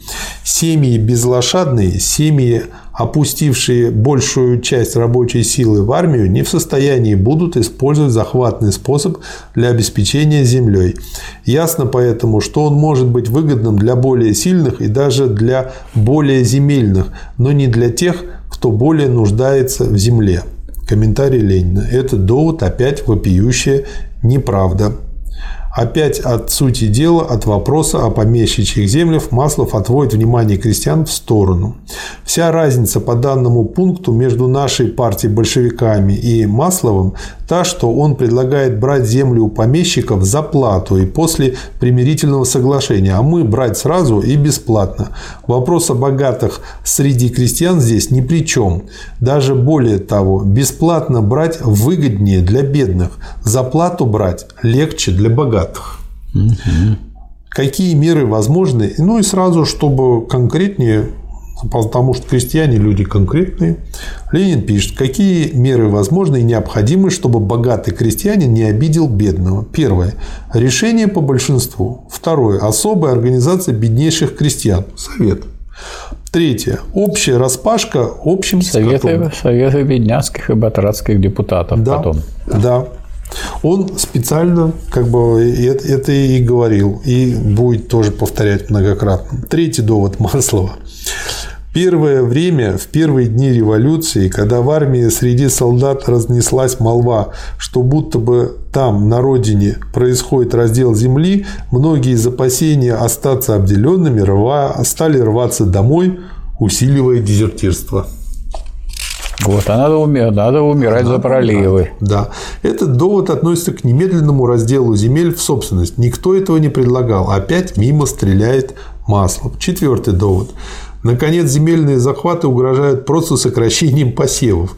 Известны случаи, когда, захватывая помещичьи земли, крестьяне засевают их плохо, малым количеством семян или оставляют свои земли незасеянными. Теперь, когда наша страна так нуждается в продовольствии, и такое положение решительно недопустимо. Но это уж совсем плохой довод, над которым люди только хохотать будут. Выходит, что если за плату брать помещичьи земли, то их будет лучше...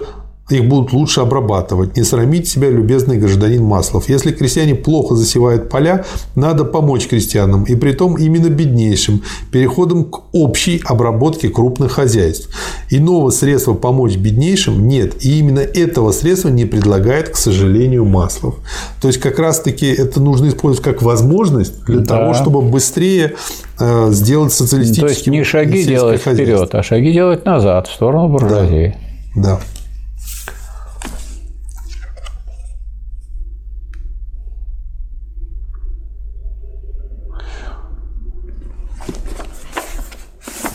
Материалы по пересмотру партийной программы.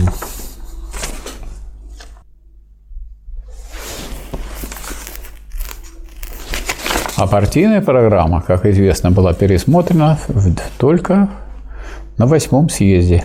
Да. И здесь он подал очень хороший пример, который, на мой взгляд, имеет смысл. Ну, сейчас он используется как автоматизированные средства в программе Word и других подобных развитых редакторах. А вот тут, чтобы людям было наглядно, что было и что предлагается. Ленин, собственно, вот пишет, значит, к проекту переработки программы. Старые и новые тексты программы. Чтобы сделать читателю наиболее легким и удобным сравнение старого и нового текста программы, оба текста печатаются вместе следующим образом. Обычным шрифтом набраны те части старой программы, которые остаются без изменений и в новой. Курсивом набраны те части программы, которые вовсе удаляются из новой программы. жирным шрифтом набраны те части новой программы, которых вовсе не было в старой. Очень удобно. И это экономит и место, и время, и ты сразу не теряешь всю логику и видишь, что, собственно говоря, добавляется туда. И если вот так пройти, сразу видно, что добавляется то, что связано с империализмом, то, что связано с войной, то, что связано с тем, что делал сейчас, то, что связано с той ситуацией, но которая вот, сложилась. Ну и вот обратите внимание, что вот действительный пересмотр программы, то есть изменение программы, прошло на восьмом съезде в две тысячи девятнадцатом да. году. А это семнадцатый год. То есть программа такая вещь, которая, так сказать, она может дорабатываться и может, да. могут накапливаться предложения, но это такой серьезный документ, что он, так сказать, не, очень редко изменяется. За все да. время существования у нас ка пэ эс эс программа, значит, была выработана на, первом, на втором съезде. На восьмом съезде она была переработана в связи с тем, что вот предлагал Ленин. И, к сожалению, значит, зверски, сказать, испорчена и сгажена на двадцать втором съезде ревизионистами. Да. Следующий большой комплекс материалов – это материалы к Первому Всероссийскому съезду крестьянских депутатов семнадцатого мая - десятого июня две тысячи семнадцатого года. Ну и начинается тут, собственно говоря, речь по аграрному вопросу, поскольку перед крестьянами он выступает. Ну вот мы уже с вами видели, что сколько аграрных, так сказать, книг, работ сделал Ленин. То, конечно, ему было что сказать по аграрному вопросу. Он был крупнейшим специалистом по вот земельным отношениям и специалистом по тому, как преобразовать земельные отношения в социалистические. Да. Значит, я и мои товарищи по партии, от имени которой я имею честь говорить, мы знаем только два таких пути отстаивания интересов сельскохозяйственных, наемных рабочих и беднейших крестьян. Мы эти два пути вниманию Крестьянского совета и рекомендуем. Первый путь – это организация сельскохозяйственных, наемных рабочих и беднейших крестьян. Для того, чтобы выйти из-под иго капитализма, для того, чтобы общенародная земля перешла в руки трудящихся, есть только один основной путь. Это путь организации сельскохозяйственных, наемных рабочих, которые будут руководствоваться своим опытом, своими наблюдениями, своим недоверием к тому, что говорят им мироеды.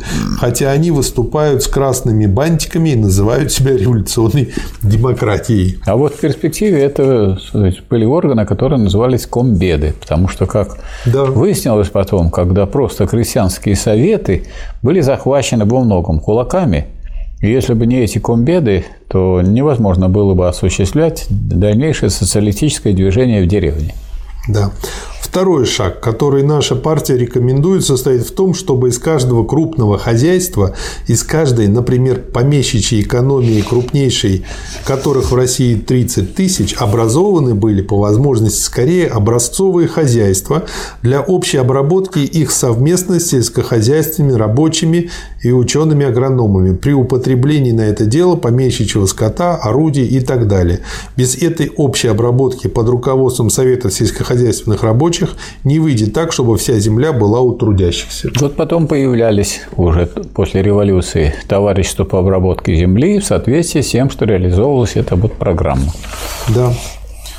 Вот почему мы говорим, хозяйство на отдельных участках, хотя бы вольный труд на вольной земле – это не выход из ужасного кризиса, из всеобщего разрушения, это не спасение. Необходима всеобщая трудовая повинность, нужна величайшая экономия человеческого труда, нужна необыкновенно сильная и твердая власть, которая была бы в состоянии провести эту всеобщую трудовую повинность. Ее не могут провести чиновники, ее могут провести только советы. Да.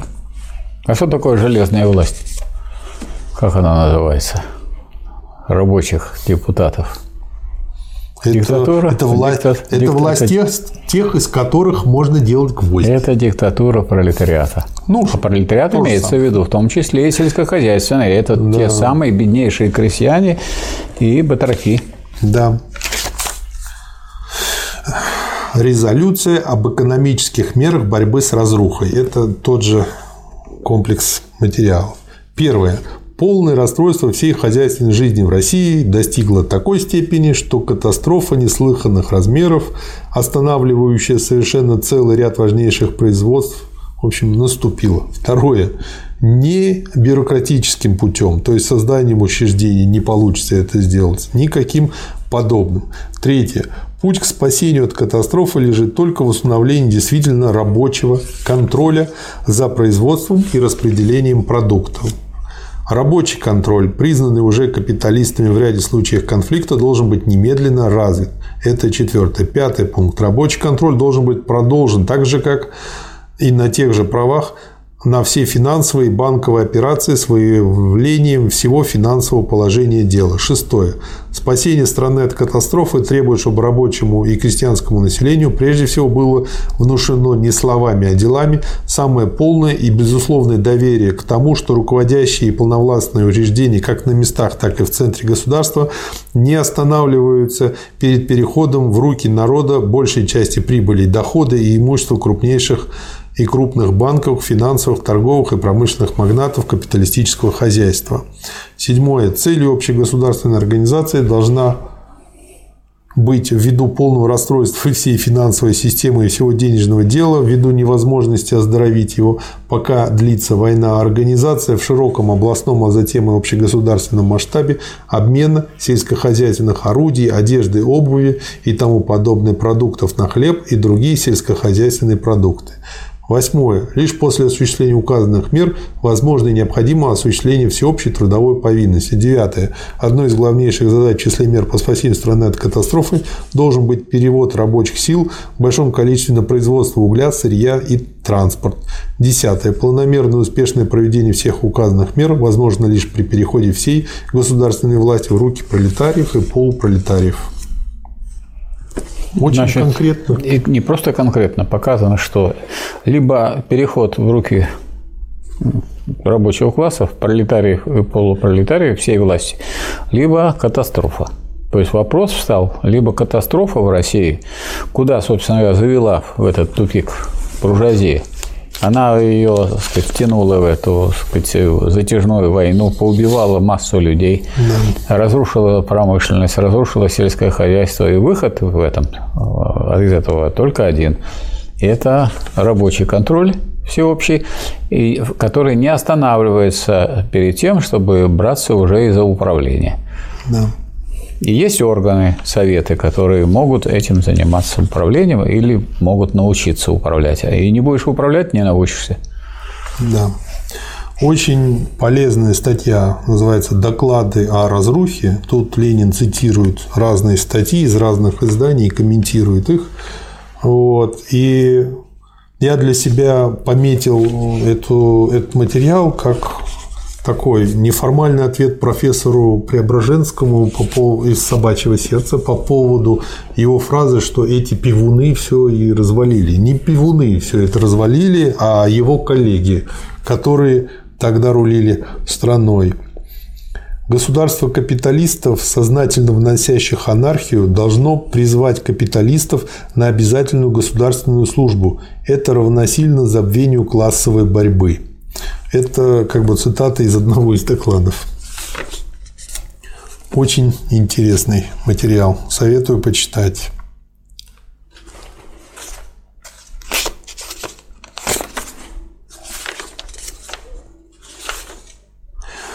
Статья небольшая, называется «Один принципиальный вопрос», подзаголовок «Забытые слова» в кавычках демократизма. Отсюда как бы я хочу процитировать следующее. Полное самоуправление в общине, уезде и области через должностных лиц, выбранных всеобщим голосованием. Отмена всяких, всяких государством назначаемых местных и областных властей. Подчеркнутые слова не оставляют ничего желать в смысле решительности и ясности. Любезные граждане министры, Церетели и Скобелев, вам, вероятно, очень лестно, что ваши имена войдут в учебники истории, но лестно ли вам, что всякий марксист и всякий честный демократ вынужден будет сказать: министры Церетели и Скобелев помогали русским капиталистам строить в России такую республику, чтобы это вышло, собственно, не республика, а монархия без монарха. Хороший вопрос. Он умеет задавать вопросы, на которые можно не отвечать. Все становится понятно. Дальше статья небольшая, несколько страниц, но она называется очень хорошо. И тут я для себя пометил восемь доводов. Сейчас поймете, каких.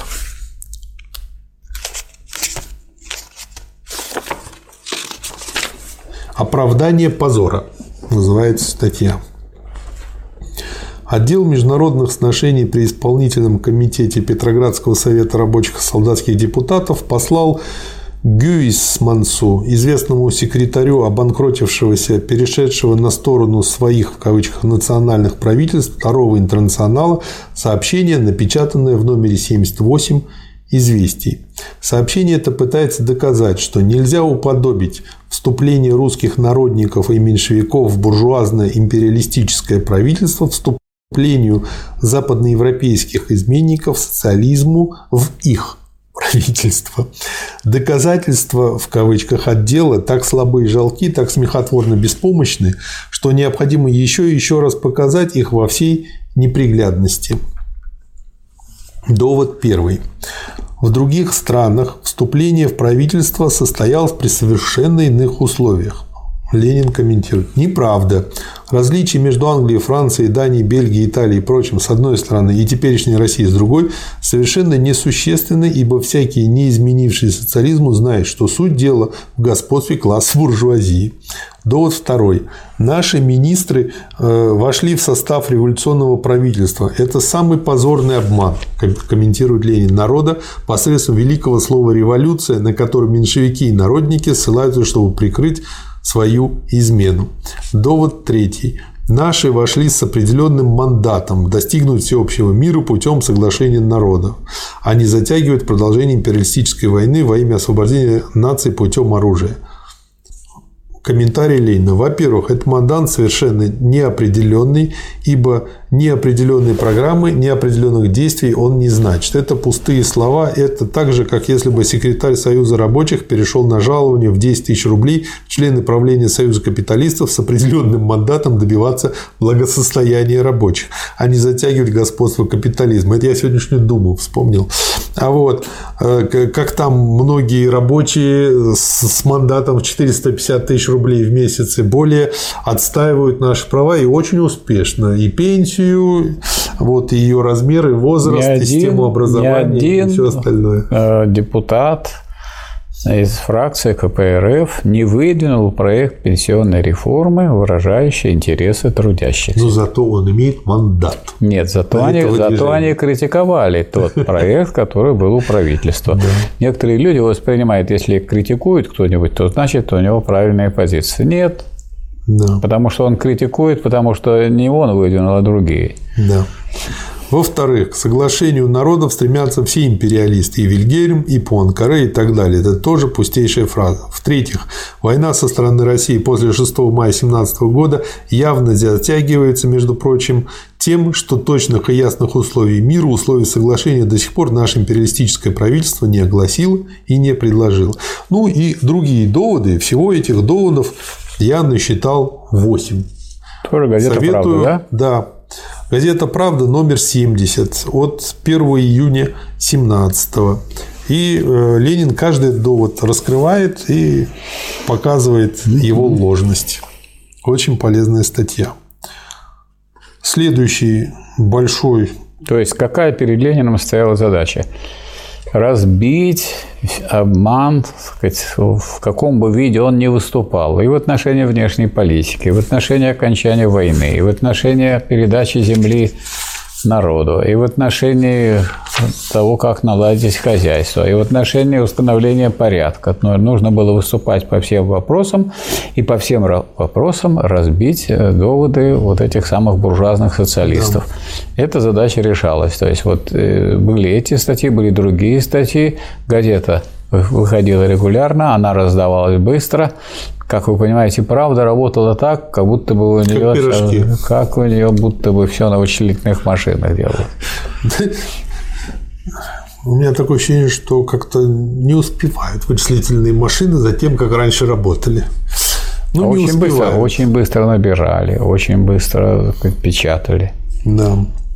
Первый Всероссийский съезд Советов. Я, кстати, вот хочу вам сказать, что я вот, ну, как сказать, участник организации газеты «Народная правда» в самом начале, она с девяносто первого года, мы сначала печатались в типографии, которая у нас на набережной Фонтанки.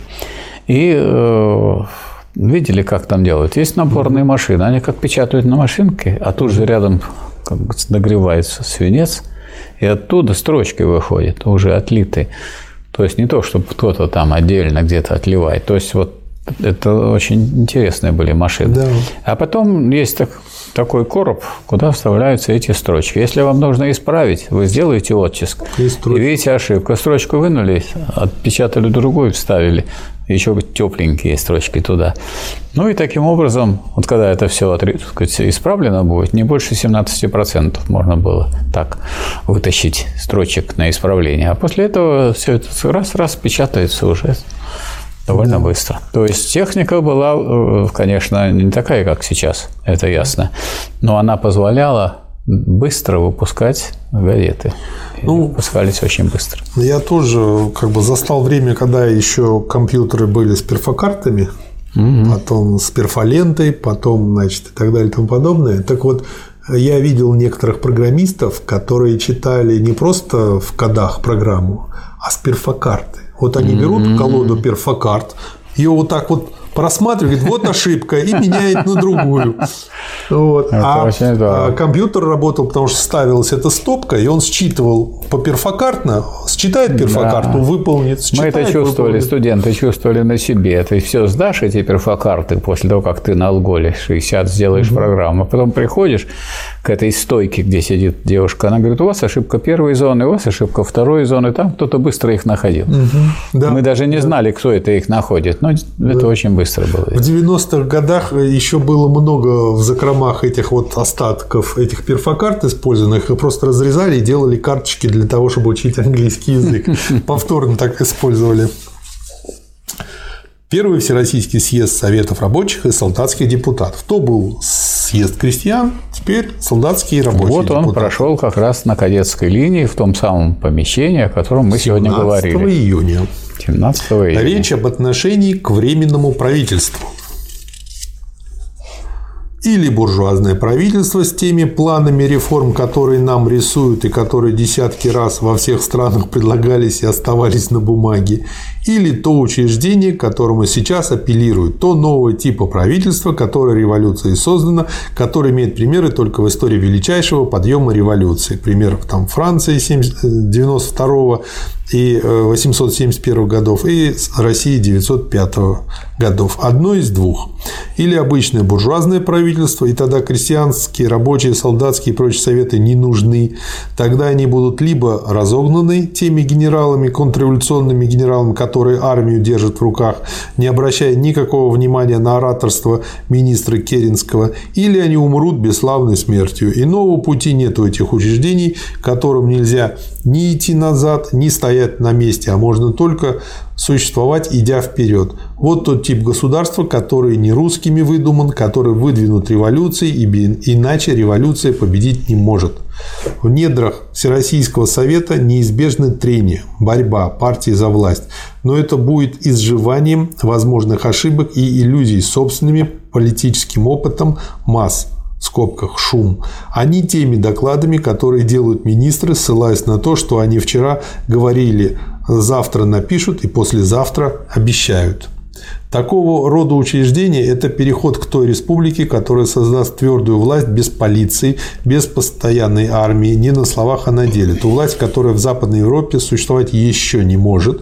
Ту власть, без которой не может быть победы русской революции, в смысле победы над помещиками, в смысле победы над империализмом. Вот обратите внимание, что Ленин тогда уже говорил, что в Европе такой власти пока еще создано быть Нет. не может. Да. А по-прежнему очень многие, даже члены большинства, большевистской партии, очень видный, все время все равнялись на заграницу. Дескать, да. вот там ждем той революции, и так ее и не дождались.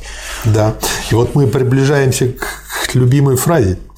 Чем объясняется разруха? Хищничеством капиталистов. Вот где настоящая анархия. Если вы хотите ссылаться на революционную демократию, то отличайте это понятие от реформистской демократии или при капиталистическом министерстве. Сейчас же целый ряд стран накануне гибели.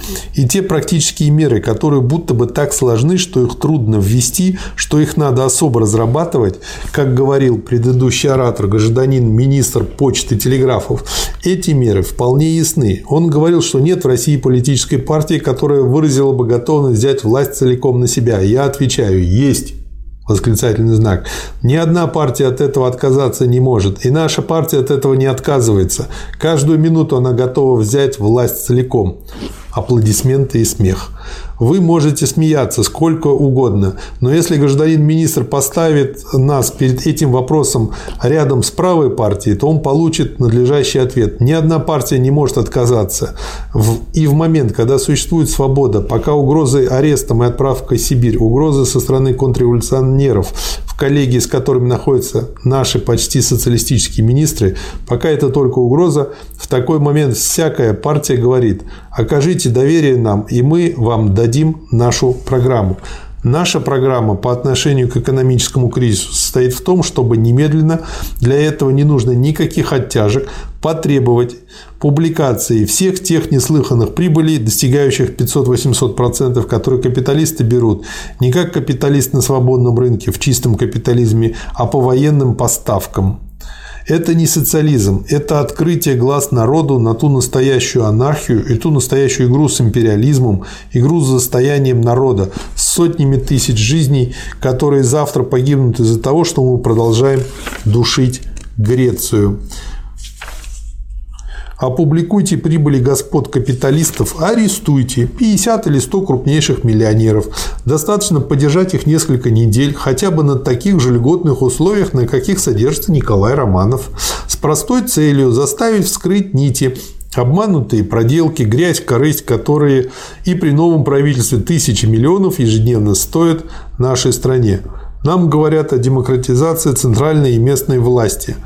Что значит, что значит они, когда перед нами живой конкретный факт? Население местное выбирает власть, а азбука демократии нарушается претензии центра назначать или утверждать местную власть. То есть он показывает, что вот этот конфликт, он есть, существует. И наступление на Советы есть, да. Продолжается.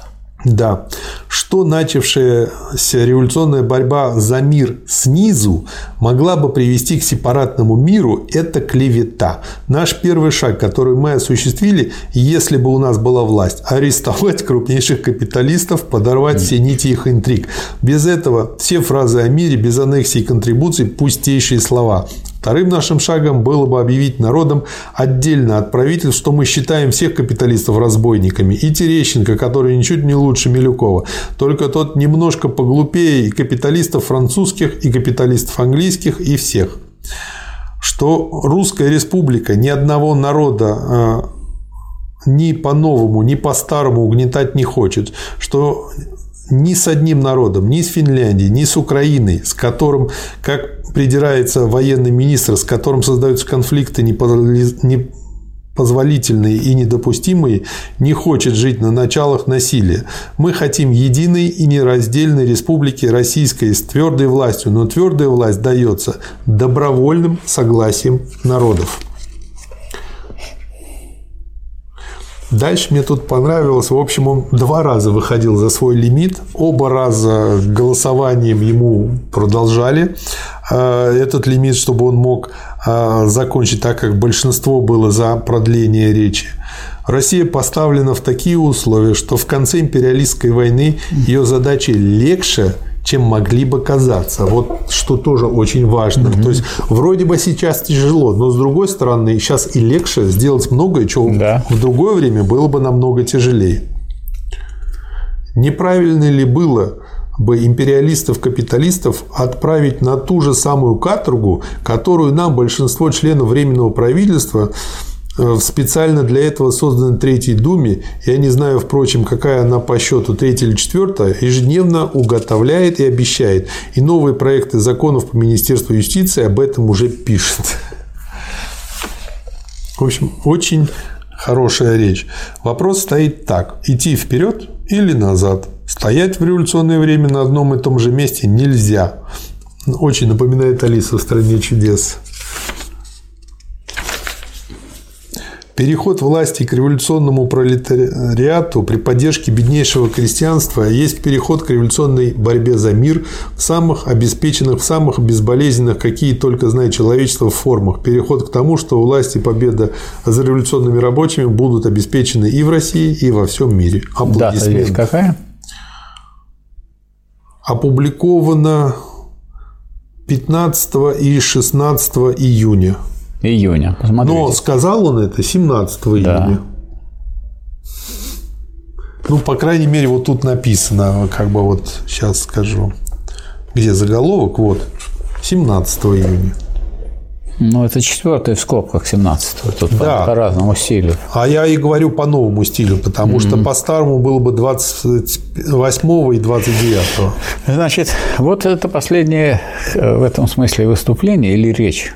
По существу программная речь будущего советского правительства. Угу. И в эту да. речь, так сказать, Ленин произнес тогда, когда в самом Совете, вот среди депутатов этого Совета, не было большинства большевистского. Да. Но он эту речь произнес не для этих, собственно, депутатов, а для того, чтобы эта речь дошла до тех, кто избирает этих депутатов. Потому что да. главная ставка была на то, что переизберут депутатов, и, так сказать, в Советах сложится большинство большевистское, и тогда можно будет эту программу реализовывать. Поэтому большевики полностью были готовы к тому, чтобы взять власть. Да. Следующая его речь на этом же съезде – речь о войне. Здесь очень много пересечений с предыдущим материалом, поэтому несколько цитат только. «Империализм есть последняя ступень в развитии капитализма, когда он дошел до того, что поделил весь мир, и в мертвой схватке схватились две гигантские группы. Либо служи одной, либо другой, либо свергай обе эти группы. Никакого иного пути тут нет». Социалисты ушли целиком от социализма, именно те, кто перешел на сторону своего правительства или своих банкиров, своих капиталистов. Как бы они от них не отговаривались, как бы они их не осуждали. Дело не в осуждении. Но подчас осуждение того, что немцы поддерживают своих капиталистов, прикрывает защиту того же греха на стороне у русских. Дальше он объясняет, что имеется в виду, когда говорим без аннексии и контрибуции. В общем, еще раз все это повторяют. Когда говорят, что мы стремимся к сепаратному миру, это неправда. Мы говорим, никакого сепаратного мира ни с какими капиталистами, прежде всего с русскими. А у Временного правительства есть сепаратный мир с русскими капиталистами. Долой этот сепаратный мир. Реакцию зала, аплодисменты. Ваши союзники, угнетенные рабочие всех стран, будет то, что революция тысяча девятьсот пятого года показала на деле. Когда она началась, она была страшно слаба. А тысяча девятьсот пятый год показал, какова должна быть внешняя политика русской революции. Несомненный факт, что после семнадцатого октября тысяча девятьсот пятого года в Вене и Праге начались массовые уличные волнения и стройка баррикад. После тысяча девятьсот пятого года наступил тысяча девятьсот восьмой год в Турции, тысяча девятьсот девятый в Персии и тысяча девятьсот десятый год Китае. Наше положение таково, что революционная война нам может грозить, но не обязательно состоится, потому что, англи... потому что английские империалисты едва ли смогут вести войну против нас, если вы к народам, окружающим всю Россию, обратитесь с вашим деловым примером. Я позволю себе свою речь закончить краткой цитатой из письма простого крестьянина, как он понял нашу программу. Это письмо переведено в пятьдесят девятом номере Московской газеты нашей партии «Социал-демократы» и перепечатано в шестьдесят восьмом номере «Правды». Дальше цитата. «Нужно побольше напирать на буржуазию, чтобы она лопалась по всем швам. Тогда война кончится. Но если не так сильно будем напирать на буржуазию, то скверно будет». Вот так. Здорово. Да. Следующая статья о врагах народа. Либералы, наверное, сразу почуяли тысяча девятьсот тридцать седьмой, но mm-hmm. до него еще не скоро. семнадцатый. семнадцатый. О врагах народа.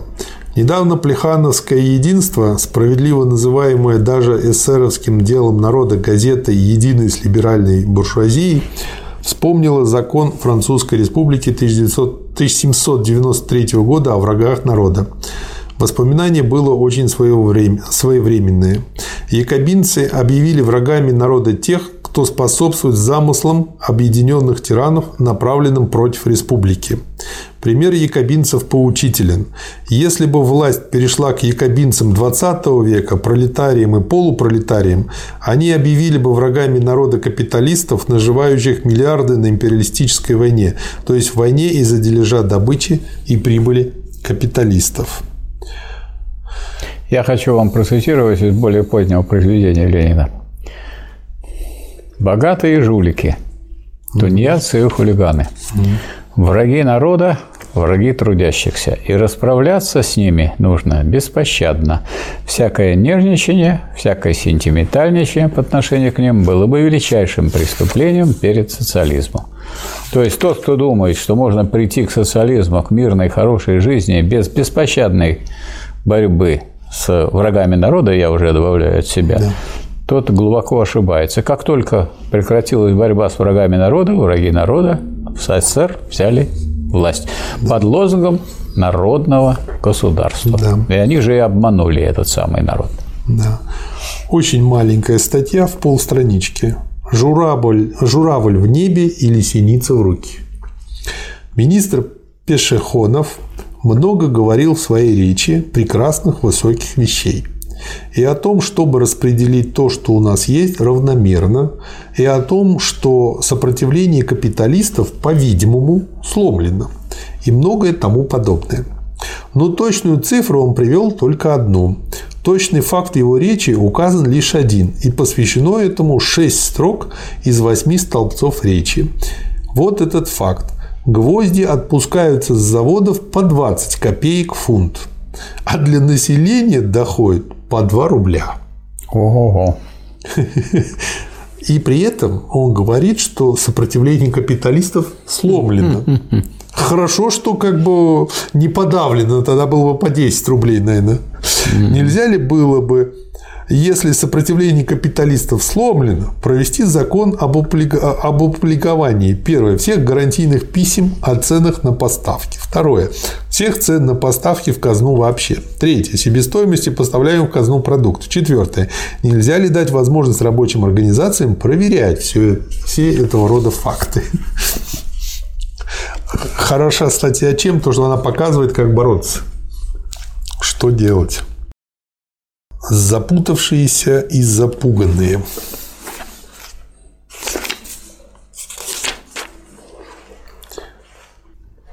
Атмосфера испуга и запуганности царит теперь в Питере, доходя до размеров прямо неслыханных. Маленький случай иллюстрировал это прежде, чем создался большой случай запрещенной демонстрации, которую назначала на субботу наша партия. Маленький случай был захватом дачи Дурнова. Дурново. Большой случай с демонстрацией. ЦК, Центральный комитет нашей партии вместе с целым рядом других организаций, в том числе Бюро профессиональных союзов, постановляет назначить мирную демонстрацию, шествие по улицам столицы. Во всякой конституционной стране устройство такой, таких демонстраций – неоспоримейшее право граждан. В уличной мирной демонстрации с лозунгом, между прочим, изменение Конституции или изменение состава правительства никакое законодательство ни в одной свободной стране ничего противозаконного не видит. Большинство съезда Советов принимает громовую, полную отчаянно резких слов против нашей партии резолюцию, против демонстрации и запрещения всяких, в том числе и мирных демонстраций, на три дня. То есть Советы Показали, показали свое, свое лицо. Буржуазную сущность пока. Да. Вот единственный политический мотив, ясно указанный в резолюции съезда Советов. Цитата дальше. «Нам известно, что вашим, то есть устраиваемым нашей партии выступлением, хотят воспользоваться притаившиеся контрреволюционеры». Вот хотят они воспользоваться. Mm-hmm. Это крайне важное заявление съезда Советов. И приходится еще и еще раз подчеркнуть это фактическое заявление, выделяющееся своей фактичностью из потока бранных слов по нашему адресу. Какие меры принимает наше второе правительство против притаившихся контрреволюционеров? Что именно известно этому правительству? Как именно хотели контрреволюционеры воспользоваться тем или иным поводом? То есть советы, да, это всего лишь бутылка, а вино там может быть разное. Не всего лишь бутылка, а советы – это такая бутылка, которая при правильной политике партии может быть использована для осуществления диктатуры пролетариата. Почему? Никогда Ленин говорил, что советы – это диктатура пролетариата. Советы – это организационная форма диктатуры пролетариата. Да. Но для того, чтобы была организационная форма диктатуры пролетариата, сам пролетариат должен осуществлять диктатуру. Да. И непосредственно, и через свою партию, и в том числе и через совет. А если рабочие не будут проявлять активность политическую, не будут повышать свою там, политическую грамотность, не будут бороться, а будут думать, что мы вот кого-то назначили или кого-то послали, и вот эти посланцы, так сказать, все за нас решат, то тогда вот эти органы будут перерождаться.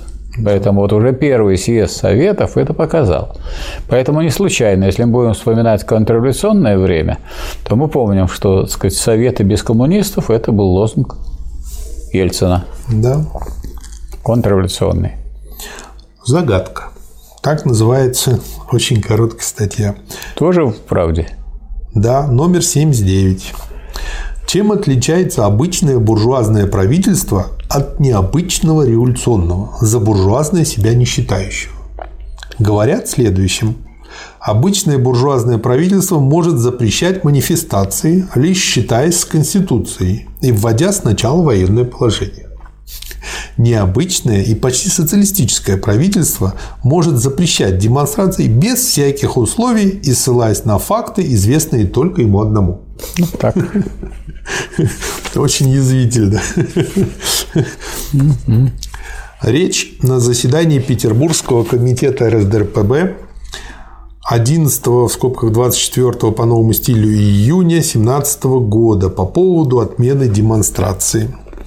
Итог буржуазных революций. Вначале вооружить пролетариат, потом обезоружить, чтобы он не пошел дальше.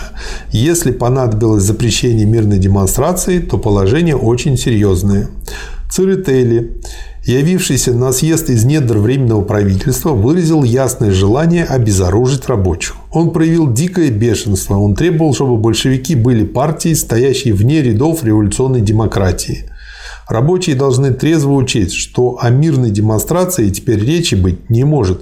Положение гораздо серьезнее, чем мы предполагали. Мы шли на мирную демонстрацию, чтобы оказать максимум давления на решение съезда. Это наше право. А нас обвиняют, что мы устроили заговор, чтобы арестовать правительство. Церетели говорит, что кроме большевиков, контрреволюционеров нет.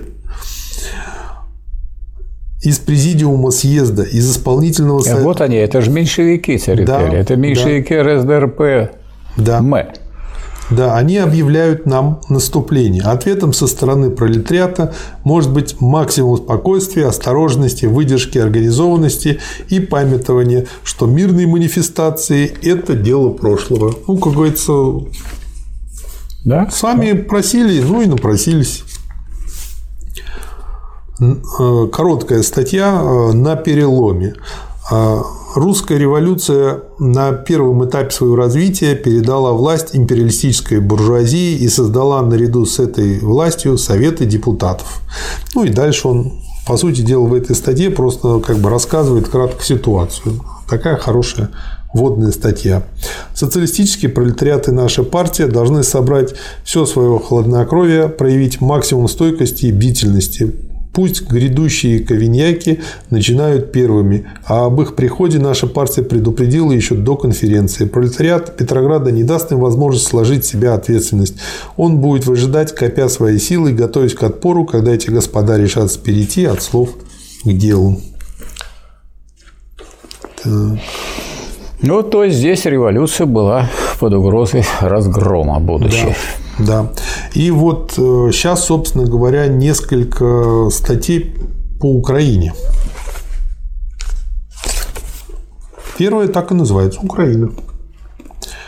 Крах политики нового коалиционного временного правительства вырисовывается все более и более рельефно. Известный Украинской Центральной Радой и принятой изданный Украинской Центральной Радой и принятый одиннадцатого июня две тысячи семнадцатого года Всеукраинским войсковым съездом универсальный акт об устроении Украины представляет собой прямое разоблачение этой политики и документальное свидетельство ее краха. Теперь из этого акта выдержка. Не отделяясь от всей России, не разрываясь с российским государством, гласит этот акт, пусть украинский народ на своей земле имеет право сам распоряжаться своей жизнью.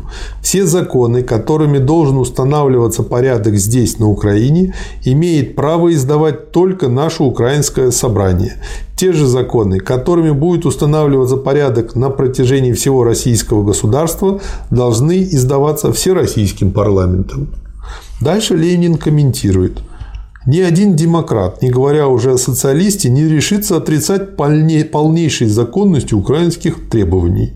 Ни один демократ не может также отрицать право Украины на свободное отделение от России.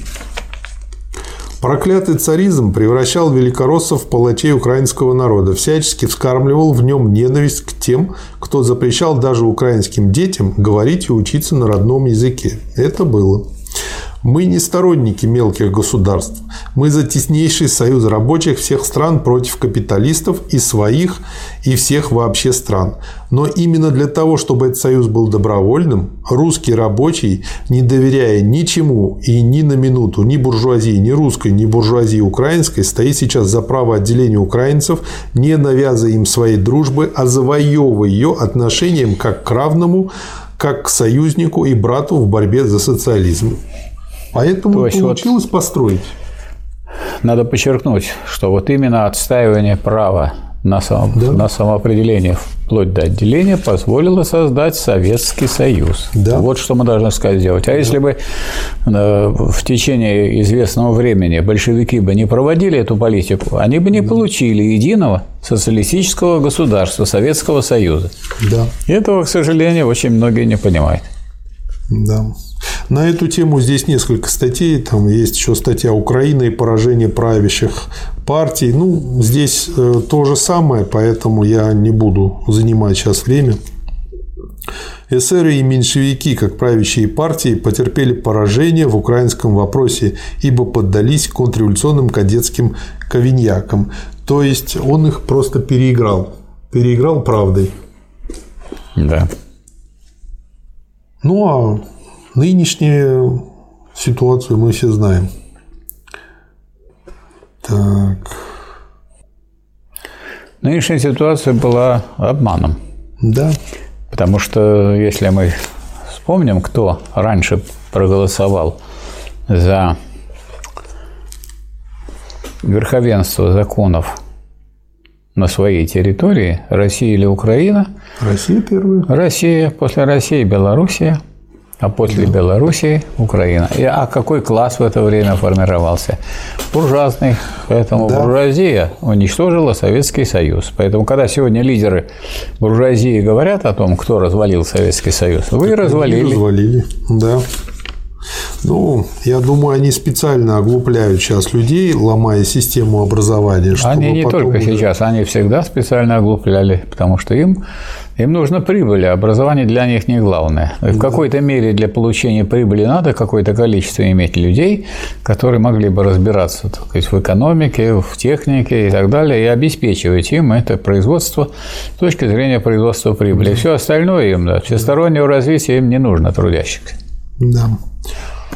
Полезно. Умные люди не нужны тем, кто хочет их обмануть. Да, само собой. Образованные. Их же тяжелее обмануть.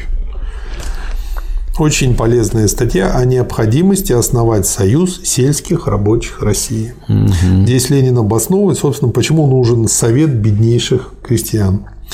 Перед заседающей теперь в Питере Всероссийской конференции профессиональных союзов должен быть поставлен один чрезвычайной важности вопрос. Это вопрос об основании Всероссийского союза сельских рабочих.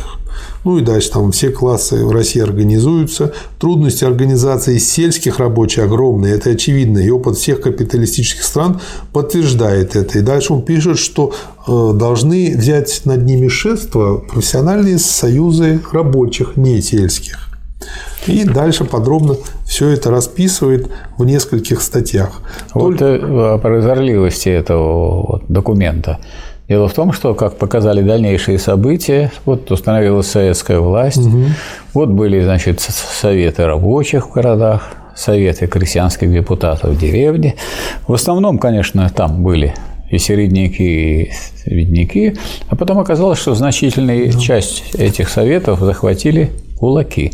Да. И тогда для того, чтобы выйти из этой ситуации, пришлось отдельно делать советы беднейших депутатов, советы батраков.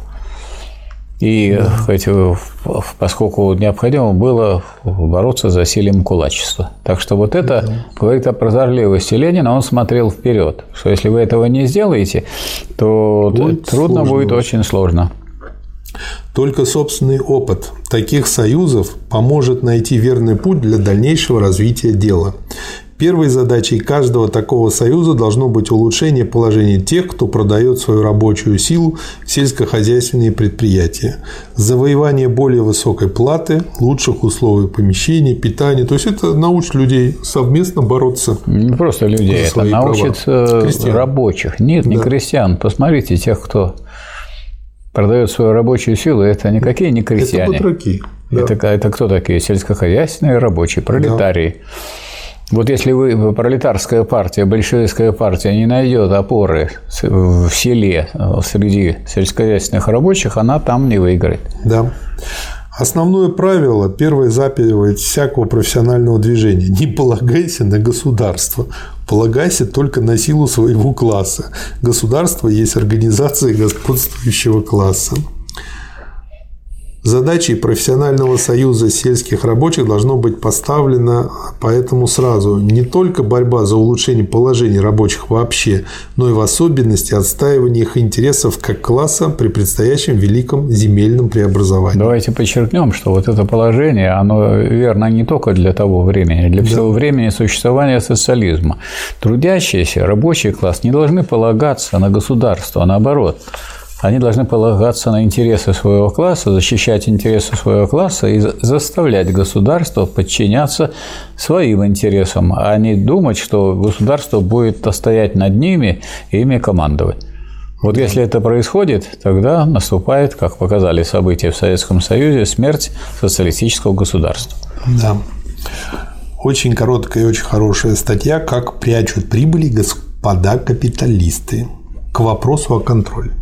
И Ленин просто здесь на примере конкретного общества, юридического лица, показывает, как они показывают, какая у них маленькая прибыль, а на самом деле сколько они уводят из своих отчетов. Угу.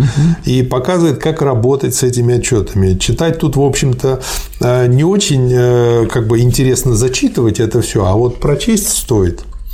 Ну, я только прочту итог, резюме. Итог, двоеточие. Прибыль показана в размере тринадцать миллионов рублей, а на деле она, вероятно, девятнадцать - двадцать четыре миллиона рублей. До восемьдесят процентов на основной капитал, составляющий тридцать миллионов рублей.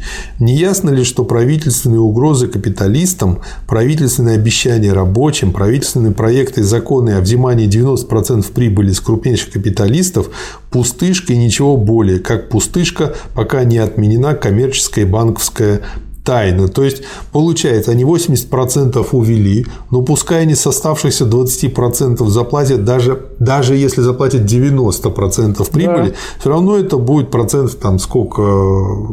шестнадцать процентов. А это еще нужно же доказать и забрать у них. То есть, реально, ну, заплатят они несколько процентов, и все. Да. Да. Следующая статья. Кризис надвигается, разруха растет. Теперь даже наиболее глупые из этих мелкобуржуазных глупцов могут видеть, что жизнь не ждет, что торопимся не мы, торопит разруха. Да. Не пора ли понять все же, господам, что партии эсеров и меньшевиков, как партии, ответят перед народом за катастрофу? То есть, пожалуйста, предупреждали их. Да, то есть, вот нынешнее правительство, уже эсер-меньшевистское, готовит катастрофу, фактически. Да, да. Своим этом, сговором с капиталистами. Да, они могут это осознавать, могут не осознавать. Но, но это факт. Да. Ну и заключительная статья «Вся власть советом». Восклицательный знак. «Гони природу в дверь, она влетит в окно». Очень хорошая цитата. «Демократия есть господство большинства. Эта воля нашла себе выражение в массовых организациях, советах рабочих, солдатских, крестьянских депутатов. Как же можно противиться передаче всей власти в государстве в руки этих советов? Это означает нечто иное, как отречение от демократии. На каждом шагу ежедневно и даже ежечасно от имени авторитетнейших государственных учреждений и съездов апеллируют к революционности народа и к его демократизму. А в то же время и общая политика правительства, и специально его внешняя политика, и в особенности его экономическая политика – все это представляет собой отступление от революционности и нарушение демократизма. Так пройти подобная вещь не может. Толчками и скачками дело все же идет к тому, что давно провозглашенный нашей партией переход власти к советам будет осуществлен. Номер девяносто девять «Правды», пятого июля по новому стилю. пятого июля. Предлагаю назвать. Есть такая партия. Но партия давно уже есть. Нет, он сказал эти слова семнадцатого июня. семнадцатого года, легко запоминается. Я думаю, лучше назвать «Большевики должны взять власть». Как-то вот... Почему? Потому что это выражает движение. А есть такая партия, означает некое стояние. А нет, большевики готовились к власти. Это начало, которое же не является развернутым результатом. Но это уже начало. Дело в том, что есть такая партия, касается только партии, а, а тут вопрос стоит о власти. Большевики должны взять власть, но какую власть? Установить власть для самих рабочих, рабочего класса. То есть они должны Она взять шире. власть в советах? Власть в советах, в которые уже организацией является, так сказать, рабочего класса и крестьянства, но пока еще подчиняющейся буржуазии. Может, так и сказать, что большевики должны взять власть в советах? Уточнить, где конкретно они должны взять власть. Дело в том, что именно советы представляют собой власть, и эта власть советами осуществлялась, буржуазная. Это да, ну просто чтобы для не, а не вот, очень внимательных уточнить в названии, подчеркнуть. А тут получается, что советская власть, советская власть, она неосуществима без большевиков. Угу. Вот. Я просто предлагаю все-таки добавить в советах. Большевики ну, должны они, взять они власть в, России, в советах. Они в России должны взять власть, а не в советах. Если они возьмут власть в советах, они советы организовывают для того, чтобы там рабочий класс имел власть в России. Тут все-таки не совсем так. Давайте еще раз подумаем. Ну, хорошо. Ладно, убедили. Большевики должны взять власть. Большевики. Только они выражали интересы рабочего класса. Хорошо. Ладно, убедили. Угу. Спасибо, Михаил Васильевич. Вам спасибо. Спасибо, товарищ.